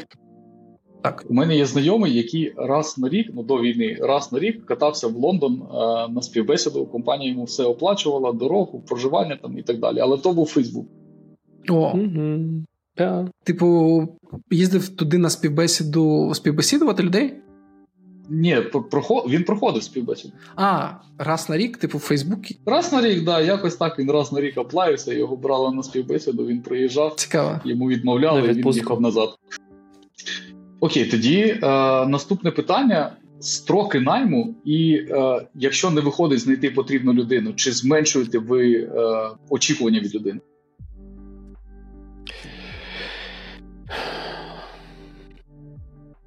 Важке питання.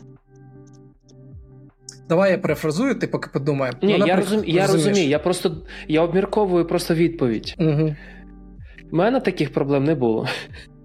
То важко було людину знайти. Е, я доволі часто помічав, ну, ходив е, на допомогу деяким компаніям. Якраз вирішити такі проблеми. Доволі часто вони просто не знають, як описати вакансію, до них ніхто не оплаївся. Доволі mm-hmm. сильно залежить від опису вакансії, з якими проблемами людина стикнеться, і що там використовується. Ну, я особисто, от, типу, на моїх проєктах, куди я наймав, так сказати, в аутсорсі, з таким не стикався. Ні в гарячий, ні в нормальний ринок, е, ні в антигарячий. Тобто завжди знаходилися потрібні люди. Так. Дуже сильно залежить завжди від того, як описали вакансію. Бо якщо вакансія описана дуже абстрактно, без тек технологій, залежить від того, що це за, звісно, за компанія, що про неї знають, що знають про цей проект, е, то там може таке собі дозволити не писати ретельно по стеку технології. Якщо ви так сказати, шукаєте, ви не дуже відома компанія, про вас не дуже добре знають, або так сказати, хочете собі знайти, то ретельніше підійди до опису вакансії. Не давайте задачу цю рекрутеру. Бо по факту, давайте так ще. HR і рекрутинг – це абсолютно різні речі. Те, що ви кажете, що з HR говорив, ні, ви скорше все з рекрутером говорили. Коротше, повертайтесь до того. Е, лише рекрутер, от в чистому вигляді, може складати е, е, CV-шку в тих випадках, тоді, коли технічної людини в тих в людей на проєкті немає часу описати е, цю вакансію. Але заплатіть тій людині, ну, типу, скажіть, та блін, давай опишіть. Краще описати ретельніше вакансію, щоб була більша ймовірність, що прийдуть саме ті люди, які вам потрібні менше людей прийшло, ті, які взагалі нічого не шарять, і ви менше співбесід провели е, з негативним фідбеком. Бо це ж час ваш, ну, типу, це дуже погано. Тому дуже ретельно підійдіть до опису вакансій, з чим людина стикнеться, е, які з технології там є, і, типу, варіанти потенційного розвитку. Що там банально допишіть, що у вас є можливість, у нас є побудований процес для розвитку людей. У нас є плюшки, що ми оплачуємо там 500 баксів на конференції для розвитку. Ну і ще щось таке. Опишіть ретельно е, вакансію, тоді буде менше ймовірніше, що вам буде важко знайти людину. Звісно, є специфічні вакансії. Там я доволі такі вакансії бачив часто в PL Vision, у них там embedded, у них там мережі, ну їм важкувато. А як так само, типу, embedded, мережі, топології. Mm-hmm. От там важко, в принципі, by default знайти людей, тому що це не популярна розробка. Популярну mm-hmm. розробку називають там веб-сайт, мікросервіси напиляти mm-hmm. на Spring, Next.js, на, на .NET, е, ну, типу, на .NET, ну, тобто, це популярна. Популярна розробка. Непопулярна це embedded, IoT, Ну, ще щось. sorry, не знаю, що швидко так сказати. Тому там, в принципі, важко знайти людей, тому там треба все робити, щоб знайти. Ну, ось я своїм досвідом тоді поділюся. Е, я ж, в принципі, більше віддаю перевагу е, найму джунів і мідлів, е, але якось прийшов до мене CTO і сказав: Гєна, нам треба три сеньори. Ось що хочеш робити, три сеньора мені винь та положить. Е, а проєкт дуже складний з технічної точки зору, і рівень сеньорності там має бути прям досить такий солідний. І е, я з ним трошечки по, поторгувався з цього приводу, і ми домовилися на одного сеньора і двох мідлів. Е, мідла ми знайшли одного більш-менш швидко, чи джуна під шумок взяли. А от з сеньором була засада: ми шукали сеньора півроку. Ми взяли хлопця. Він попрацював з нами тиждень і пішов. І після того я сказав: ні, все, ми сеньора більше не шукаємо. Не фартить. Угу. Що б ти порадив в такій ситуації? Ну, ну не не підходять, не проходять. Може, якось е, назва компанії не була настільки приваблива, щоб там якісь більше людей з кілови хотіли піти.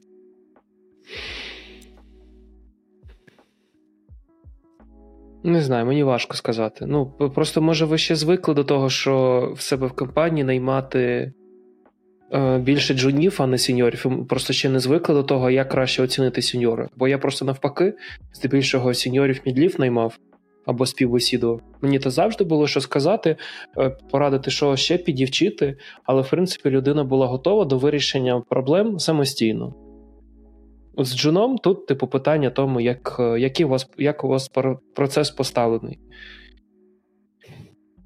Ну, Не знаю, мені важко щось казати. щоб вирішувати проблему самостійно, потрібен певний технічний рівень. Да. Так? Тобто, якщо людина не вміє мапом користуватися, то власне, мабуть, що не вийде. Матом, я правильно почув, так? Тим самим матом, матом, само собою. знаменитим це, матом. Це і для джунів вимога однакова. Ні, ну, типу, якщо нема нема розуміння різниці між мапом і форучом, то а, нема мапом. сенсу Мені да, почалось да. матом. Думаю, Я теж, я подумав, може, ти маєш на увазі бібліотечку мет. Я поняв, це вбудовано. Тобто я не кажу, що всі кандидати були, які не ага. знають різниці. Це так абстрактний просто приклад. Але ось для е, саме технічно, технічної складності того проєкту, ось не, не вийшло у мене знайти. Ось одного взяли, і, і він пішов. Я коротше зараз накину, а ви давайте розгрібайте. Мені здається, от з того, що я чув від Гени, і як я проходив співбесіди у інших, що у нас в принципі не вміють наймати test automation інженерів. Мені так, здається. І не вміють її робити. Так. Супер. І це про я, Рома, зараз ми будемо про це поговоримо. І з чим це пов'язано? З тим, що, як правило, test automation інженерів співбесідують як розробників, або як тестувальників. Як тестерів. Або як тестерів, а не об'єднуються це. Тобто питання технічні починаються саме от про ці мапи, про те, як що там спрацює, коли то-то, то-то. Тобто задачі, які, як правило, здаються на на вакансіях, на співбесідах веб-девелоперів. І якісь mm. задачки, які от зустрічаються, знаєш, топ-100 задач на позицію веб-девелоп, там junior, middle, senior веб-девелопера. І от звідти з цих е, списків беруться задачі, як правило, і даються е, тест-інженеру. І виходить так, що наймається людина, яка по факту може пройти девелоперське, е, девелоперську співбесіду, а потім в якийсь момент автоматизацію він зробити не може. Ну Просто тому, що він по своїй суті не тестувальник. Він не розуміє, що таке тестування по-справжньому, як uh-huh. ми його розуміємо. І мені здається, це ось така проблема, яку е, не всі вміють розв'язувати через те, що ну, не вміють наймати. Єна, prove причин, і Рома, причин давайте. безліч. Причин безліч, чому може бути так, що е, не вміють наймати автоматизаторів. Тому що дуже часто думають, що автоматизація це дуже просто. З однієї сторони, да, там нічого складного нема. Та що там, господі, тому я і знаю. Ле, можу легко писати і на Python, і JavaScript, і TypeScript, і на Swift автотести, і на Java, і на Kotlin, і на Groovy, і на C-Sharp. треба, я ну, навчусь типу, чомусь новому. Типу, так. І там Selenium і API-тести це одне й те саме. Абсолютно. Звісно, якщо ми не кажемо про embedded, network, автоматизацію, це зовсім інший світ, і так само геймдев.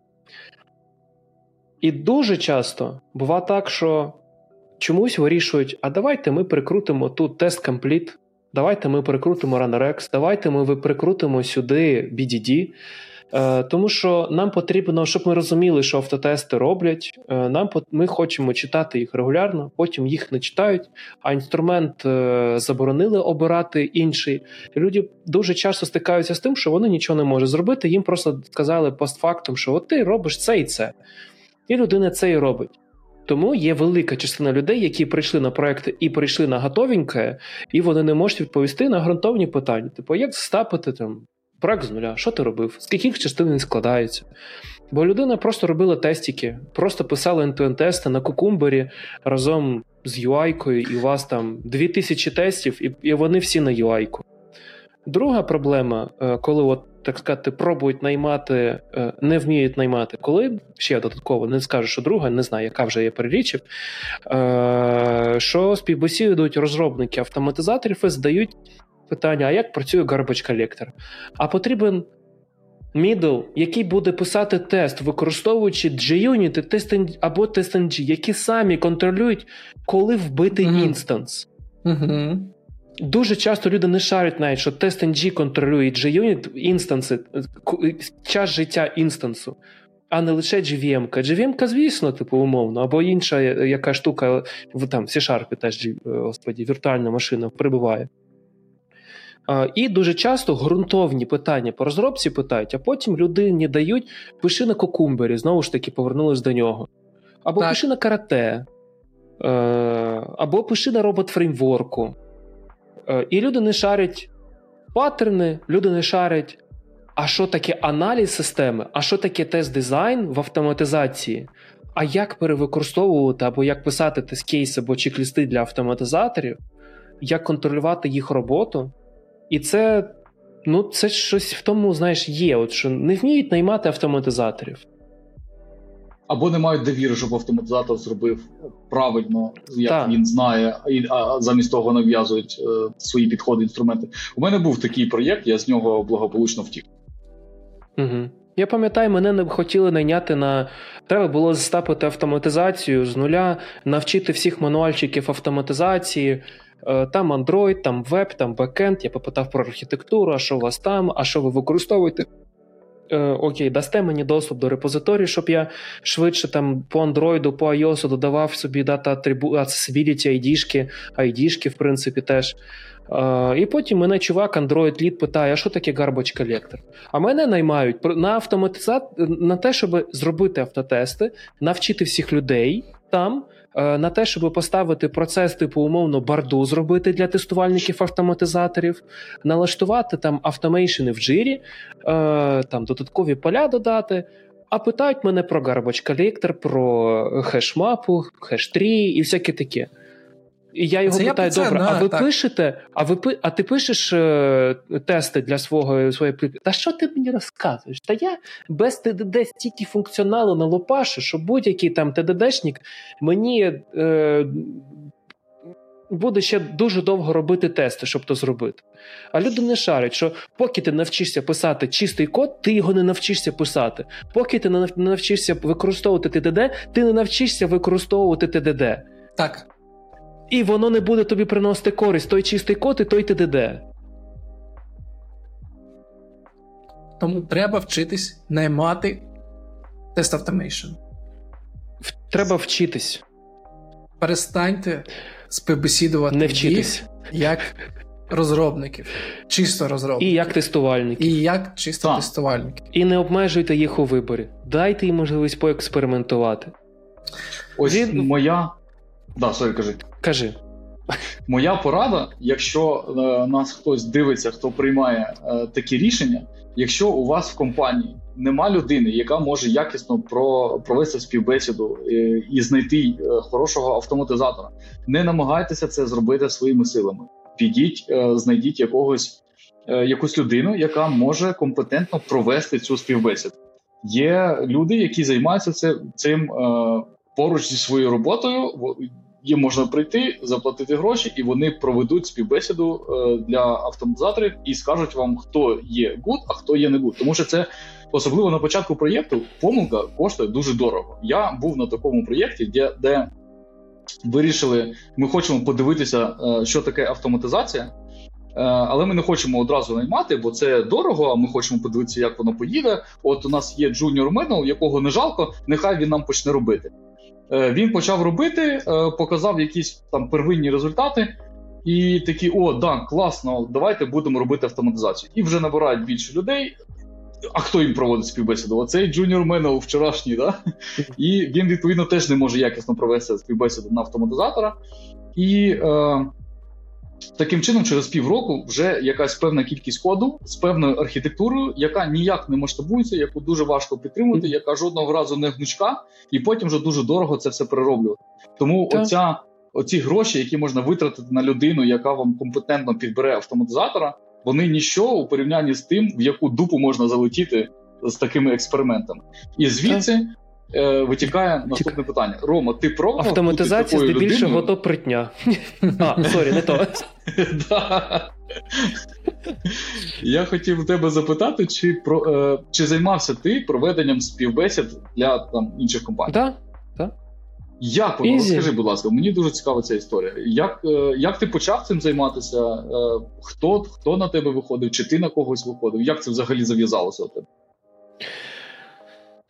Почалося це, напевно, у 2017 році чи 2016-му я був дуже активний на Automated Testing В мене з'явився перший менті, коли я був ще мідлом, і потім виявилося, що той мідл, той чувак е, був мідл вже досвідчений, е, і він більше мене заробляв, а я його менторив. Просто був активним. Е, Як я вийшов далі, і що далі було, почав робити і свої курси, почав е, виступати. Е, Про мене почали знатися. Потім я почав казати, що та я можу. Static Price за півгодини за годину з розгорнутим фідбеком, з оцінкою і всяким таким. Пару разів були фейли, там, ну, умовно, приблизно 50 разів. Було два рази фейли, коли людина оцінив, що він підходить, він класний, а людина приходила і потім ішла з проекту одразу, тому що їй не сподобалось. Ну, мені здається, це мій фейл, тому що я нормально не оцінив, не попитався по тому, а що за процеси в компанії, е, як ви онбордите, що за стек технологій.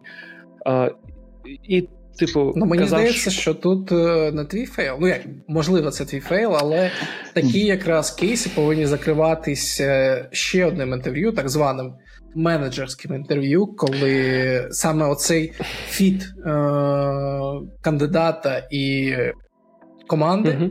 і повинен перевірятися. Ну, да, в ідеалі, щоб це так було.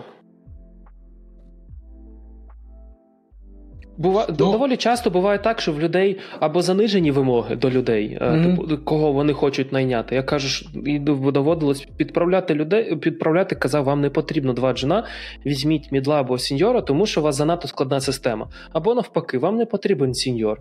От, типу, в мене є курси, типу, на Java, вам же ж на Java, супер. У мене є курси по UI API автоматизації безкоштовно. Візьміть от одного мідла або пару мідлів, а не двох сеньорів. Вам цього буде достатньо. У вас не складна система. У вас бізнес-аналіз хоча б ну, там, поставлений. У вас інші інстанції більш-менш норм працюють, вам підійде таке. Тому тут завжди, коли підходив до того, щоб проспівбесідувати для компанії, спершу збирав вимоги, а що вони мають. Що вони зараз по процесу мають, які в них стек технології, які в них інженери, які в них ci пайплайн, пайплайн по доставці, які в них оточення, е, ну, щось таке. Тому дуже часто бувають проблеми, що люди не шарять, що їм потрібно, не шарять, як їм знайти людину, Саме як так. оцінити. Так. Але мене була схожа історія. Я проводив теж співбесіди, і вони шукали джуна до себе, але з того, що він мені писав. Типу, я кажу, що вам Джун не підійде, ви його з'ї... там з'їсте просто. У вас немає нічого. Ви просто його з'їсте, там його ніхто не буде слухати. Вам потрібен сильний сеньор. У нас каже, ні, у нас грошей на нього немає. Я говорю, ну ви з, з Джуналом теж небагато буде користі. І ми от співбесідували, співбесідували, знайшли їм такого стронг джуніора більш-менш, але чим це закінчилось, я не знаю. Тому mm-hmm. що там така конторка досить мутна була. І угу. що що з ним там далі було, я не знаю. Ну, коротше, нічого не було. Це е, було так, типу, як там, пах-пах і в продакшн. Угу. Оце було там таке. І я думаю, блін. Дуже часто дуже сильно залежить від того, на якій фазі проект е, існує. Угу. На перших порах взагалі там може і тестер не потрібен. Я вже мовчу про автоматизатора. На, на хіба так, вам треба так. на стартапі, якщо вам менше року, п'яти навіть може бути років порою. Коли у вас ціна помилки не також і велика, ви там залежить від час, частоти релізів, відповідно ще. Ну, mm від багатьох факторів залежить. Найчастіше в мене, типу, питання це яка у вас ціна помилки? Чи ви знаєте її? Ну, відповідно, скільки людей, який кешфлоу приблизно, ну так, порядок приблизно, щоб сказали, і від того відштовхую, відштовхувався, а що їм було би окей взяти. Хто mm-hmm. буде ще онбордити людей, хто може підсапорчувати людину. Ну, відповідно від того, це джуніор мідл або сіньор, і досвідчений або мідл. Ну, коротше. Угу. Ось тому і дуже важливо користуватися послугами таких людей, е, як Рома, тому що, окрім того, щоб провести саме технічну співбесіду і оцінити правильно кандидата, е, можна ще отримати підказку з приводу того, якого рівня кандидат потрібен і чи потрібен він взагалі. Угу. Так. Це значно дешевше виходить. Е, Окей, і ми тоді під'їхали до такого цікавого питання: Рома, а як пройти співбесіду у тебе? У мене є відео про це. Як е, ну, типу, як, як умовний інтеліс оцінював, або точніше, як я оцінював оцінюю людей. Тобто Як ти мене... настільки задовбався проводити співбесіди по півгодини, що ти записав туторіал. Так. Як я оцінюю людей? Хто такий, мід, джун, хто такий мідл, хто такий сіньор, і що таке принципал, умовно? Що може бути вище, ніж сіньор? Або і в яку сторону ланку можна потім, умовно, собі розвиватися? Ну, Окей, дай, дай хоча б давай так. Я от прийшов до тебе. Кажу: слухай, я ось е, ведучий каналу на Ютубі, я в продуктових компаніях працюю, там щось роблю, сетапи Беріть мене одразу. Ні, ні, ні. Ну, типу, а, типу, я покажу там своє CV 9 років в IT, там зробив uh-huh. тета, тета, тета. От давай, от, по прикладу, як приблизно така співбесіда буде проходити? Типу, на що ти будеш звертати увагу? З чого починається співбесіда? Моя співбесіда. Привіт, Рома, там бла бла типу, ну, да, ми всякі це, таке так, співбесіда так, в мене складається з трьох-чотирьох блоків, коли як. Я тебе питаю по теорії тестування, щось по Ти практичним питаєш, навичкам. Та, якусь та, але відповідно я її прямо не питаю. Угу. Дуже часто не питаю. Дуже часто прямо не питаю, угу. а опосередковано абстрактними питаннями. І якщо мені щось потрібно, то ну коротше. Третє, це так сказати, е, господі, перепитаю в тебе по досвіду, точніше, спершу, щось попитаю по досвіду, щось по теорії по тестування, щось по по технічним навичкам, і може буде задачка. Не складна, угу. там просто покрити тестами одну системку. Ну і починається, типу, розкажи про свій досвід.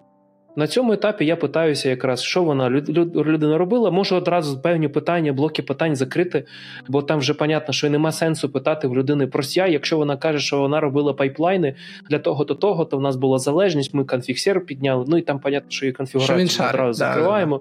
Да, да. що він шарить. Е, Таким чином я одразу певні питання закриваю і розумію приблизно термінологію, хто що, як вона цим займається, як е, далі задавати. На якому питання. рівні. Так. Потім питаюся по тому. Нарешті від того, на кого це співбесіда, middle, senior, lead, е, то е, ну, здебільшого одні й ті самі питання. Доволі часто буває так, що я сильно їх міняю для лідів, там трошки інакше треба порою співбесідувати, чи він людина мала досвід по менторству, як би він наставив, mm-hmm. як би він проводив співбесіду, е, як він складає personal development план людей. Ну, щось таке. Якщо senior, middle в автоматизації плюс тестування general, то відповідно що найскладніше доводилось тестувати. І тут людина кожна по-своєму відповідає. Не, Не було такої. Ситуації не було таких кандидатів, щоб відповідь на одне і те саме питання абстрактне люди дали однакову однакову відповідь. Не існує. Я таким чином собі поняв, що я так спрощу е, оцінку е, людей, якщо буду однакові питання задавати. Що доводилось найскладніше тестувати? Тут кожна людина там щось в автоматизації, щось про тестування, щось про свої проблеми. Добре. Е, шо, е, Чи доводилось якщо мені щось не вистачає, я уточню щось по теорії по тестуванню. Там. Чи доводилось використовувати state transition, матрицю по е, господі, traceability матрицю, щоб визначати щось? Чи доводилось синхронізувати автотести з тест-менеджмент системою? Е, добре, ш, ш, е, як ти розумієш ООП? Не кажу і всяке таке, а тут же вільна відповідь. Оце, да, це цікаво. Або щось запитають, да, е, е, кажу: Окей. Е, як ти проводиш код рев'ю, або ну точніше, спершу, типу, що таке запахи коду? Якщо не шарить, каже, уточнюю. Добре, які паттерни на практиці використовував, е, окрім PageObject? Таке. Е, що по CI робив? З SQL на ти, на ви. Е, ну і тут уточнення. Гід, е, шариш е, щось, що знаєш? Ну, знаю, мерш, кажу, а RB знаєш? Ну так, ну, в принципі, знаю. А там черепі, сквош, амен, камін. Ну, хто знає, хто не знає. Окей, типу, не принципово. Здебільшого, я і сам е, використовую той UI тулу Про непринципово. Питання до вас обох. А, Чи є, от знаєте, є люди, Мої там товариші приходять зі співбесіди, такі кажуть: я не відповів на там питання А, і через це мене не взяли. Типу, чи є якесь питання, через яке ви можете кандидата не взяти умовно? Чи це все-таки типу сума е, всього, що було на співбесіді? Тому що мені здається, у людей є хибне враження про те, що їх можуть не взяти через те, що умовно вони не знають чим відрізняється пул там від фетч. Е, І ось як у вас це? Є у тебе, давай з Роми почнемо. Я, Просто він він говорив. Давай, да. Є є якесь, от, ти типу робиш. Чувак, звісно, не знаю, Ні. чим від, відрізняється сквош від мерш. Ні. Нема. У мене нема таких питань, за яких 100% я кажу, ні, не підходить. Дуже сильно залежить, від, звісно, від проекту, від вимог проекту, бо якщо там е, Kafka, RabbitMQ, їм це принципово важливо, щоб людина знала це. Ну да, ну от в таких випадках та є така ситуація. Ну це до інтерв'ю має відсікатися. Е, ну, бажано, рекрутери бажано. можуть не шарити. mm Буває так, що рекрутерам не пояснюють, не дають записку, по які питання перед тим додатково запитати. Ну, так. Я знаю одне таке запитання: чий Крим? Більше такого Хорош. Більше такого якби нема запитання. Бо тут же ж диви, яка історія. Якщо людина не може е, між е, там мерджем і е, там ще чимось ну це умовно, і пулом, це умовно. сквошем, там і або ж там якусь, а все інше може, да? Тут же ж питання не в тому, що ну навряд чи можна знайти людину, яка прям знає все, що ви використовуєте на проєкті, і вміє все прям робити, що ви робите ну, більше все, що знається, якісь нюанси, яка, які людина не знає. І тут е, більше питання. Скільки людину треба буде донавчити, щоб вона вийшла на рівень там е, конкретного проєкту. І якщо це Чи готова е, якась одна дрібничка, да, і якщо це угу. одна дрібничка, то е, ну неважливо, неважливо навіть яка це дрібничка, важливо скільки часу е, буде потрібно, щоб її закрити. Бо е, Рома, ти сказав, що практичні задачки ти даєш е, для тестувальників в тест-кейсі написати, так? Нема Ні. там такого потестувати не даю, стакан, там щось таке? Не даю я за, задачу потест, написати тест-кейси. Є абстрактна задача, неважливо для кого, якого рівня. Е, Протестуй таку-то систему наступну. Вона складається з такого сервісу. Цей сервіс робить такий запит, щоб отримати цю інформацію, а цей другий сервіс робить таку штуку. Це все для того потрібно, щоб показати в якійсь такій там системі таку ж то штуку, таку інформацію. Протестуй. Все. Тестувальники і автоматизатори кожен по-різному розуміються, і тут виявляються питання, виявляються проблеми, що люди дуже дуже часто не вміють задавати питання або не хочуть. Угу. Е, які питання відповідно вони здають, якщо все окей, відповідно те, які вони досвід мали по тестуванню мікросервісної архітектури е, з security, так сказати, AUS 2, що там таке, що це таке AUS 2. Бо я додаткове уточнення роблю, що до другого сервісу можна зробити запит лише з першого сервісу. Ті люди, які шарять, що це таке, то вони скажуть, що ага, OAuth 2, ну типу там, або OAuth Zero, або Keycloak взагалі. І тут відповідно залежить від того, який в людини був досвід, яку вона теорію використовувала, е, і що вона скаже, за якою структурою Типу, починається. Ну, давайте так. Там з функціонального ми почнімо, нефункціональне ми на потім залишимо, е, типу, перформанс. Функціональне ми маємо покрити end-to-end flow, почнімо. Там смок, відповідно, набір якийсь можна було б зробити. Нам важливо перевірити security, що мож, не можна з певним токером зробити запит до другого сервісу. Ага, якщо у нас є така штука, там звернення до інших серт то чи могли би ми. Е, уточнюють, типу, в ідеалі, е, чи могли б ми таке зробити, чи могли б ми таке зробити, а скільки там розробників. Тобто, чим більше уточнюючих питань, чим більше в людини було досвіду до цього або розуміння теорії практично е, і практичного досвіду відповідно, тим краще в неї структура відповіді, ширина і глибина відповіді. Ну, ось як на мене, це дуже важлива е, частина. Не просто попитати по е, сухої сухій теорії, яку можна в принципі uh-huh. визобрати, е, а саме е, щось таке практичне, щоб подивитися, як людина е, мислить, е, які питання це дуже важлива історія, які питання вона задає. Я колись давав задачку для саме мануальних тестувальників. у мене був скрипт, який. Суть задачі в тому, що є автомат вендінговий, який там видає печиво, е, можна за одну транзакцію купити тільки одну печиво, і він там далі здачу видає решту.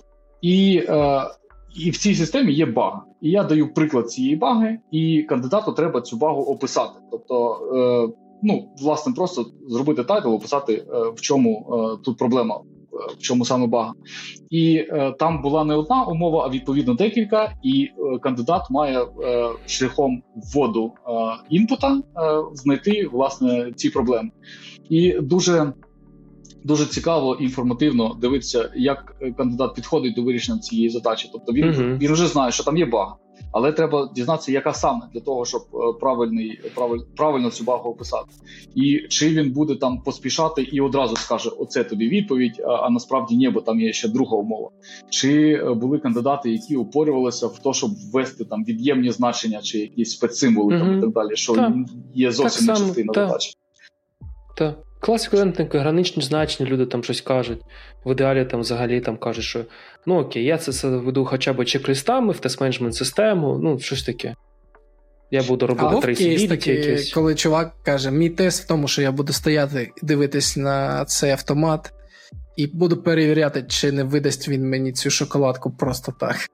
Скільки часу мені? Обмеження було 15 хвилин на вирішення задачки, тому так, так, так ніхто не робив. 15 хвилин буду стояти і дивитись на нього. Можливо, є security breach, а, просто коли ти стоїш перед ним. Супер, Точно. супер. Угу. Рома, а для автоматизаторів ти лайфкодінг даєш? Я якось хочу спробувати дати та просто я сильно, я дуже часто можу розчаруватись в тому, як люди кодять.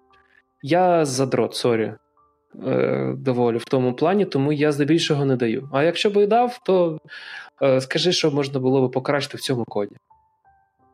А як ти. Е, ну, я завжди даю е, задачку, е, декілька задачок на різні рівні лайфкодів, тому що людина прийде до мене на проєкт і вона буде писати код. І я хочу саме перевірити, як людина пише код. У мене mm-hmm. теж багато розчарування, як ти правильно кажеш. Можливо, я це роблю неправильно, тому що ну мені важко знайти. Там ми шукали півроку сеньора, знайшли, він звільнився. Може, в цьому проблема. Як ти розумієш, що цей чувак нам підійде, якщо ти не перевіряєш, що як саме він робить то, що він буде робити у тебе? Ну, якщо це прямо на мій проект, то я завжди відштовхувався від того, що наскільки приємлемий для мене його рівень, щоб я щось дотягнув. Бо я завжди знаю, що. Та Боже, я дотягну людину без проблем. Головне, щоб вона підходила мені морально якось там і базу якусь знала. Е, Тому Ну, типу, навіть якщо вона не дуже добре знає, пише код, навіть якщо відповіла на паттерни, я просто потім буду пиздити, не знаю, щоб писав нормально. Щоб, ну, типу, я доб'ю людину потім. Да. Я доб'ю потім людину, щоб вона писала так, як мені потрібно. Я рекомендую просто не лайфкодінг робити, а попросити, я ж кажу, що або залишити його на якийсь час, щоб він сам посидів і щось написав, або вже прийти з чимось. Да, я це в ідеальний варіант, щоб люди прийшли зі своїм. Ага. Мені здається, Це дуже це, класно, так, коли скидають GitHub, я його переглядаю завжди. Ні, ну да, це да. Це, ну це Тому файн. що це реально це ж зовсім те, що людина буде писати при тобі, і те, що людина буде писати, коли вона в стресі, переживає. Ні, да, Це однозначно. Це однозначно. Але тому... задачки в мене прості, в принципі. Так, тому mm-hmm. я я іншого... просив би щось от принести з собою. Це, це мені здається, прям дуже добре. Диви, Термозок іншого... якийсь. Що п'єш? Е, Зелений чай? Не, все не підходиш. Ми тут за каву. задачка маленьку, яку я давав для прискрінінга. Е, була кандидатка. Е, задачка з прескрінінга вона складніша, ніж там перший рівень задачок, які я даю. Бо перший рівень це на на мап на, і на фільтр, там ну щось взагалі дуже елементарне.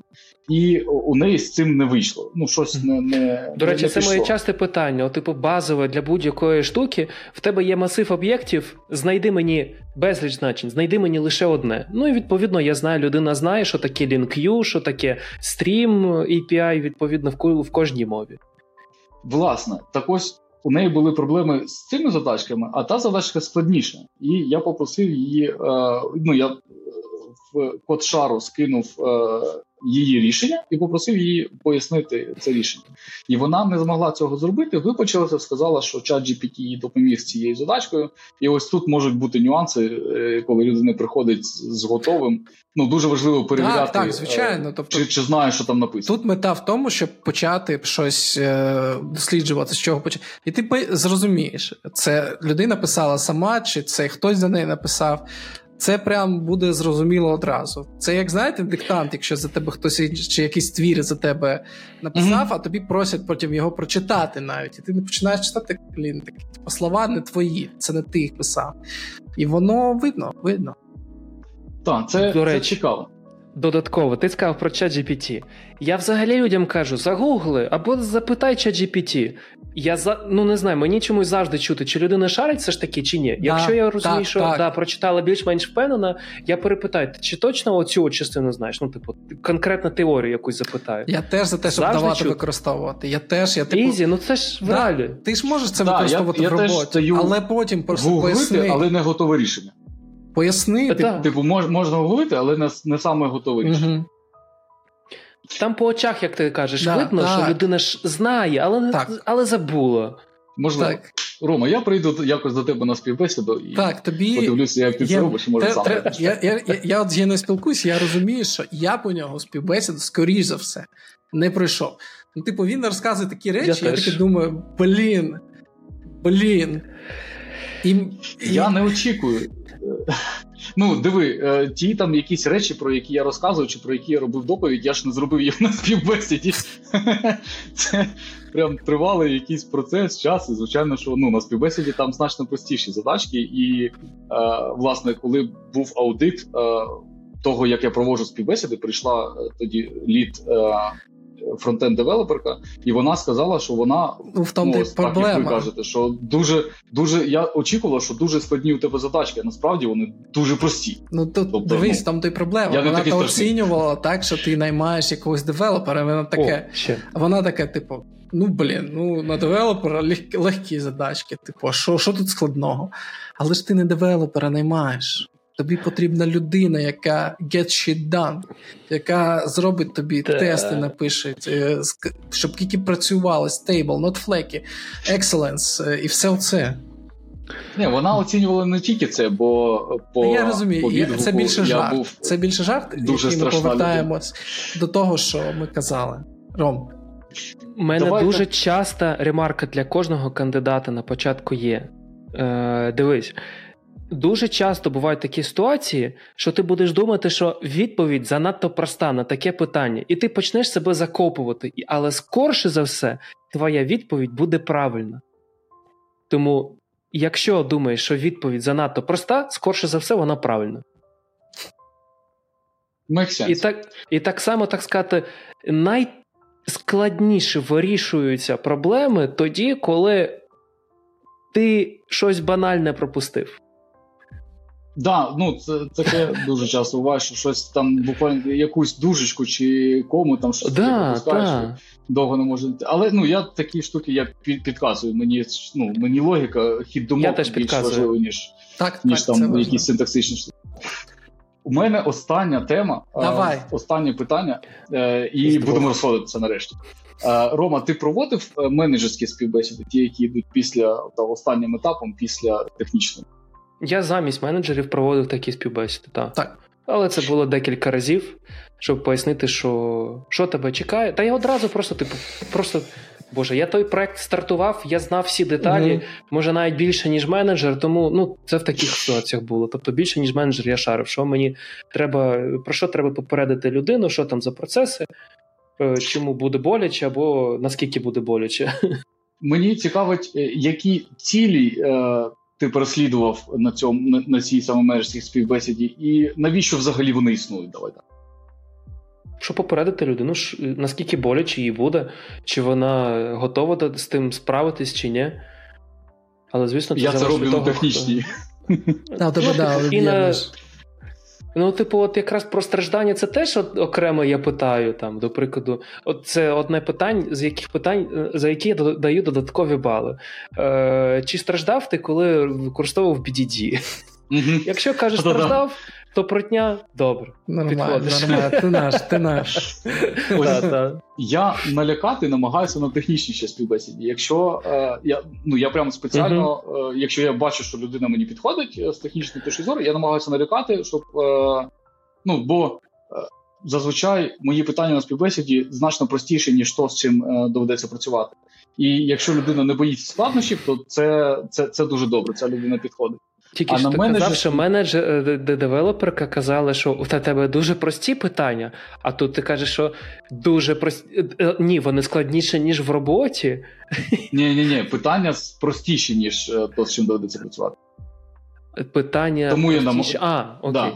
Може, Тому я хочу налякати, щоб ну, людина не щоб людина розраховувала, з чим треба буде працювати. Налякати простотою. І, е, і, ну, і, і навіть я розумію. Я Це робив, теж людей лякає.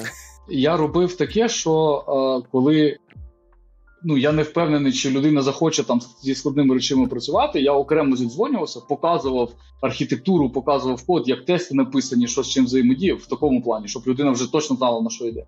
А ось на менеджерській співбесіді е, у мене була головна ціль е, працювати з мотивацією для того, щоб я зрозумів, що людині цікаво, чи цікаво їй буде на цьому проєкті, куди вона хоче рости, наприклад, чи можемо ми дати ці опортуніті для розвитку, куди людина хоче розвиватися, тобто зрозуміти мотивацію е, людини, і е, друга дуже важлива частина мотивувати кандидата. Тобто, е, щоб якщо у кандидата там будуть якісь інші офери, щоб е, підвищити шанси отримати того кандидата, якого мені хочеться. Зазвичай е, ну про минул про минулий проєкт е, буду розказувати. В ньому було щось, що могло зацікавити що було цікаво кандидату. Тобто я знаходив таку шпаринку, яка я бачу, що кандидату це цікаво. Я розказував, як це у нас працює. і У кандидата більше загорялися очі, і було більше шансів отримати цього кандидата. Останній момент на менеджерській співбесіді це е, питання грошей. Е, я думаю, що як же як же без нього? Е, Рома, е, у тебе були якісь моменти е, обговорення грошей, десь може треба було понищити, десь підвищити в такому плані? Ні, в мене було здебільшого так, що я казав, ні, ти маєш до більше коштувати. У мене таке не так часто було. Тобто ти бачив, да, скільки кандидат е, хоче грошей? Так, да, звісно. чому? Mm. Ні, ну зазвичай, коли просто е, ти виконуєш як е, співбесіда as a service, так кажучи, е, ми не знали, скільки кандидат просить. Типу, це все на менеджерській співбесіді. Ну, я проводив співбесіди і в нормальний ринок, і в дуже гарячий ринок. Ну, Мені не завжди цікаво просто було дізнатись. Я нерідко там чув, що ну да, занадто багато людини хотіло. Я питав, а що, а скільки вона хотіла? Е, Якщо казати про саме власне, ну да, були такі співбесіди, кажу, ну слухай, ні, сорян, ну це занадто дорого за е, ці. Ні, я не так казав, давай так. По-чесному, я так не казав, що це занадто дорого для тво, для твоїх скілів. Я казав, що я обговорюю це питання з менеджером е, або з тими, хто бюджетообразуючі люди, е, і з тобою обов'язково спишусь. Ну і потім кажу, що сорі, але це для нас забагато. У мене була трошки інша е, ситуація, бо е, я був QA менеджером і я брав е, собі в команду в продукт. Тому для мене було важливо, щоб е, людина відповідала своїй зарплатні, і щоб і, і щоб не був роздутий бюджет на QA команду, бо 17 людей не, не так, щоб дуже мало. І я робив інколи таку історію, що якщо от мені людина сподобалася, але я не дуже був впевнений в її мотивації там в розвитку, наприклад, е, я міг запропонувати е, менше грошей, подивитися, як людина буде реагувати. У мене був на співбесіді джуніор, е, він мені сподобався, класний хлопець, і я в принципі був впевнений, але ось вирішив так перевірити про всяк випадок.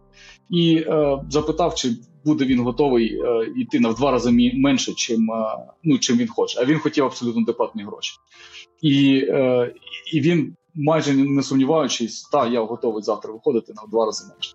Ну я взяв його на ті гроші, що він хотів, відповідно. Але собі для мене це таким я не займався. Але ну е, як перевірити мотивацію, е, можна таку штуку робити. Ну інколи мені приходилося занижати Цікава задача. Угу. занижати, ну і вже не повертатися. Ну, типу, просто сказати, що я не можу дати тобі стільки е, через якісь там гепи в нолечі, наприклад, е, чи в такому плані, у відповідності там до до, до бюджетів проєкту. Угу. Ну і теж, якщо людина при цьому каже, що та ні, мені не цікаво, до побачення, то це гарний індикатор, індикатор що там плюс-мінус 200-300 доларів людина вже виходить, значить їй не ну не так вже ну 200-300 доларів, да, от не не, не два ти, рази. Так, ти ж сказав, два рази. Так. Ну, два рази, ну да, там суттєво. Хоча ну я був е, найбільше, що я занищував на 400 доларів, здається. Але я помилився тоді. Я помилився. Ну того, що людині не вистачало. Насправді у людини все було добре. Не було певного досвіду, але це не виявилося проблемою в роботі. Е, І да, то, що ти Рома говорив раніше, е, про е, про стратегію підвищення зарплати. Це дуже важливо, тому що через е, 7 чи 8 місяців здається. Mm-hmm. Зробили raise, який перекрив цей gap mm-hmm. з натиском. Так що вдалося оперативно виправити ситуацію. Угу.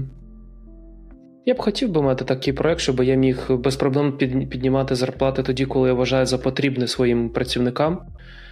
Поки що є обмеження по бюджету, тому доводиться там більш-менш так сказати, присідати, Підляти. щоб зробити підвищення для людей. Щоб у тебе не було хибного враження. У мене це було не без проблем.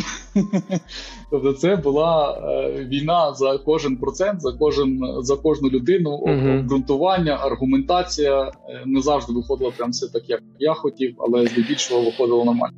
Я бажаю всім такого проекту, такої компанії, таких людей, де буде простіше. Так, я звертаюся до наших слухачів, якщо ви ще тут. Не думайте, що поганий менеджер не хоче дати вам всі гроші, які ви хочете. Зазвичай менеджер лімітований десятками інших людей, які теж хочуть підвищення, і йому треба балансувати все це. Йому треба зробити, щоб ви всі були задоволені і хотіли працювати далі. Тому не завжди е, менеджер там він поганий, він дійсно хоче, щоб усі більш-менш отримали те, що вони заслуговують. Тому не завжди менеджер поганий, як е, багато людей думає. Так, є бюджети, і з ними треба балансувати. Давайте тоді зараз якесь е, надихаюче слово, кожен скаже е, для того, щоб люди продовжували дивитися цей канал, підписувалися сюди, якщо вони ще тут. Підписувались на QA Львів QA Club Львів. QA Club Львів. Так, е, в Телеграмі всі посилання будуть е, в унизу, в описі до відео. Не боялись ходити на співбесіди і добре до них готувалися. Друзі, що у вас є додати? Але боятися все одно будете. Це буде все одно вам стрес.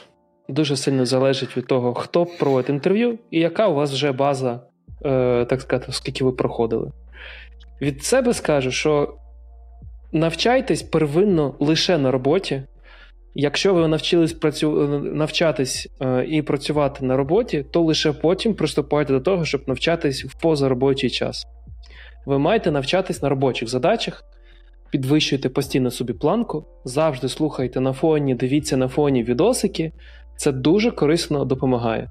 І, відповідно, після такого робочого дня завжди якісно відпочивайте тоді наші мізки опрацьовують ту всю інформацію, яку ми послухали, подивились, е, і це все корисно. Ходіть на офлайн-метапи, ставайте в спікерами, спілкуйтесь з людьми, це того коштує.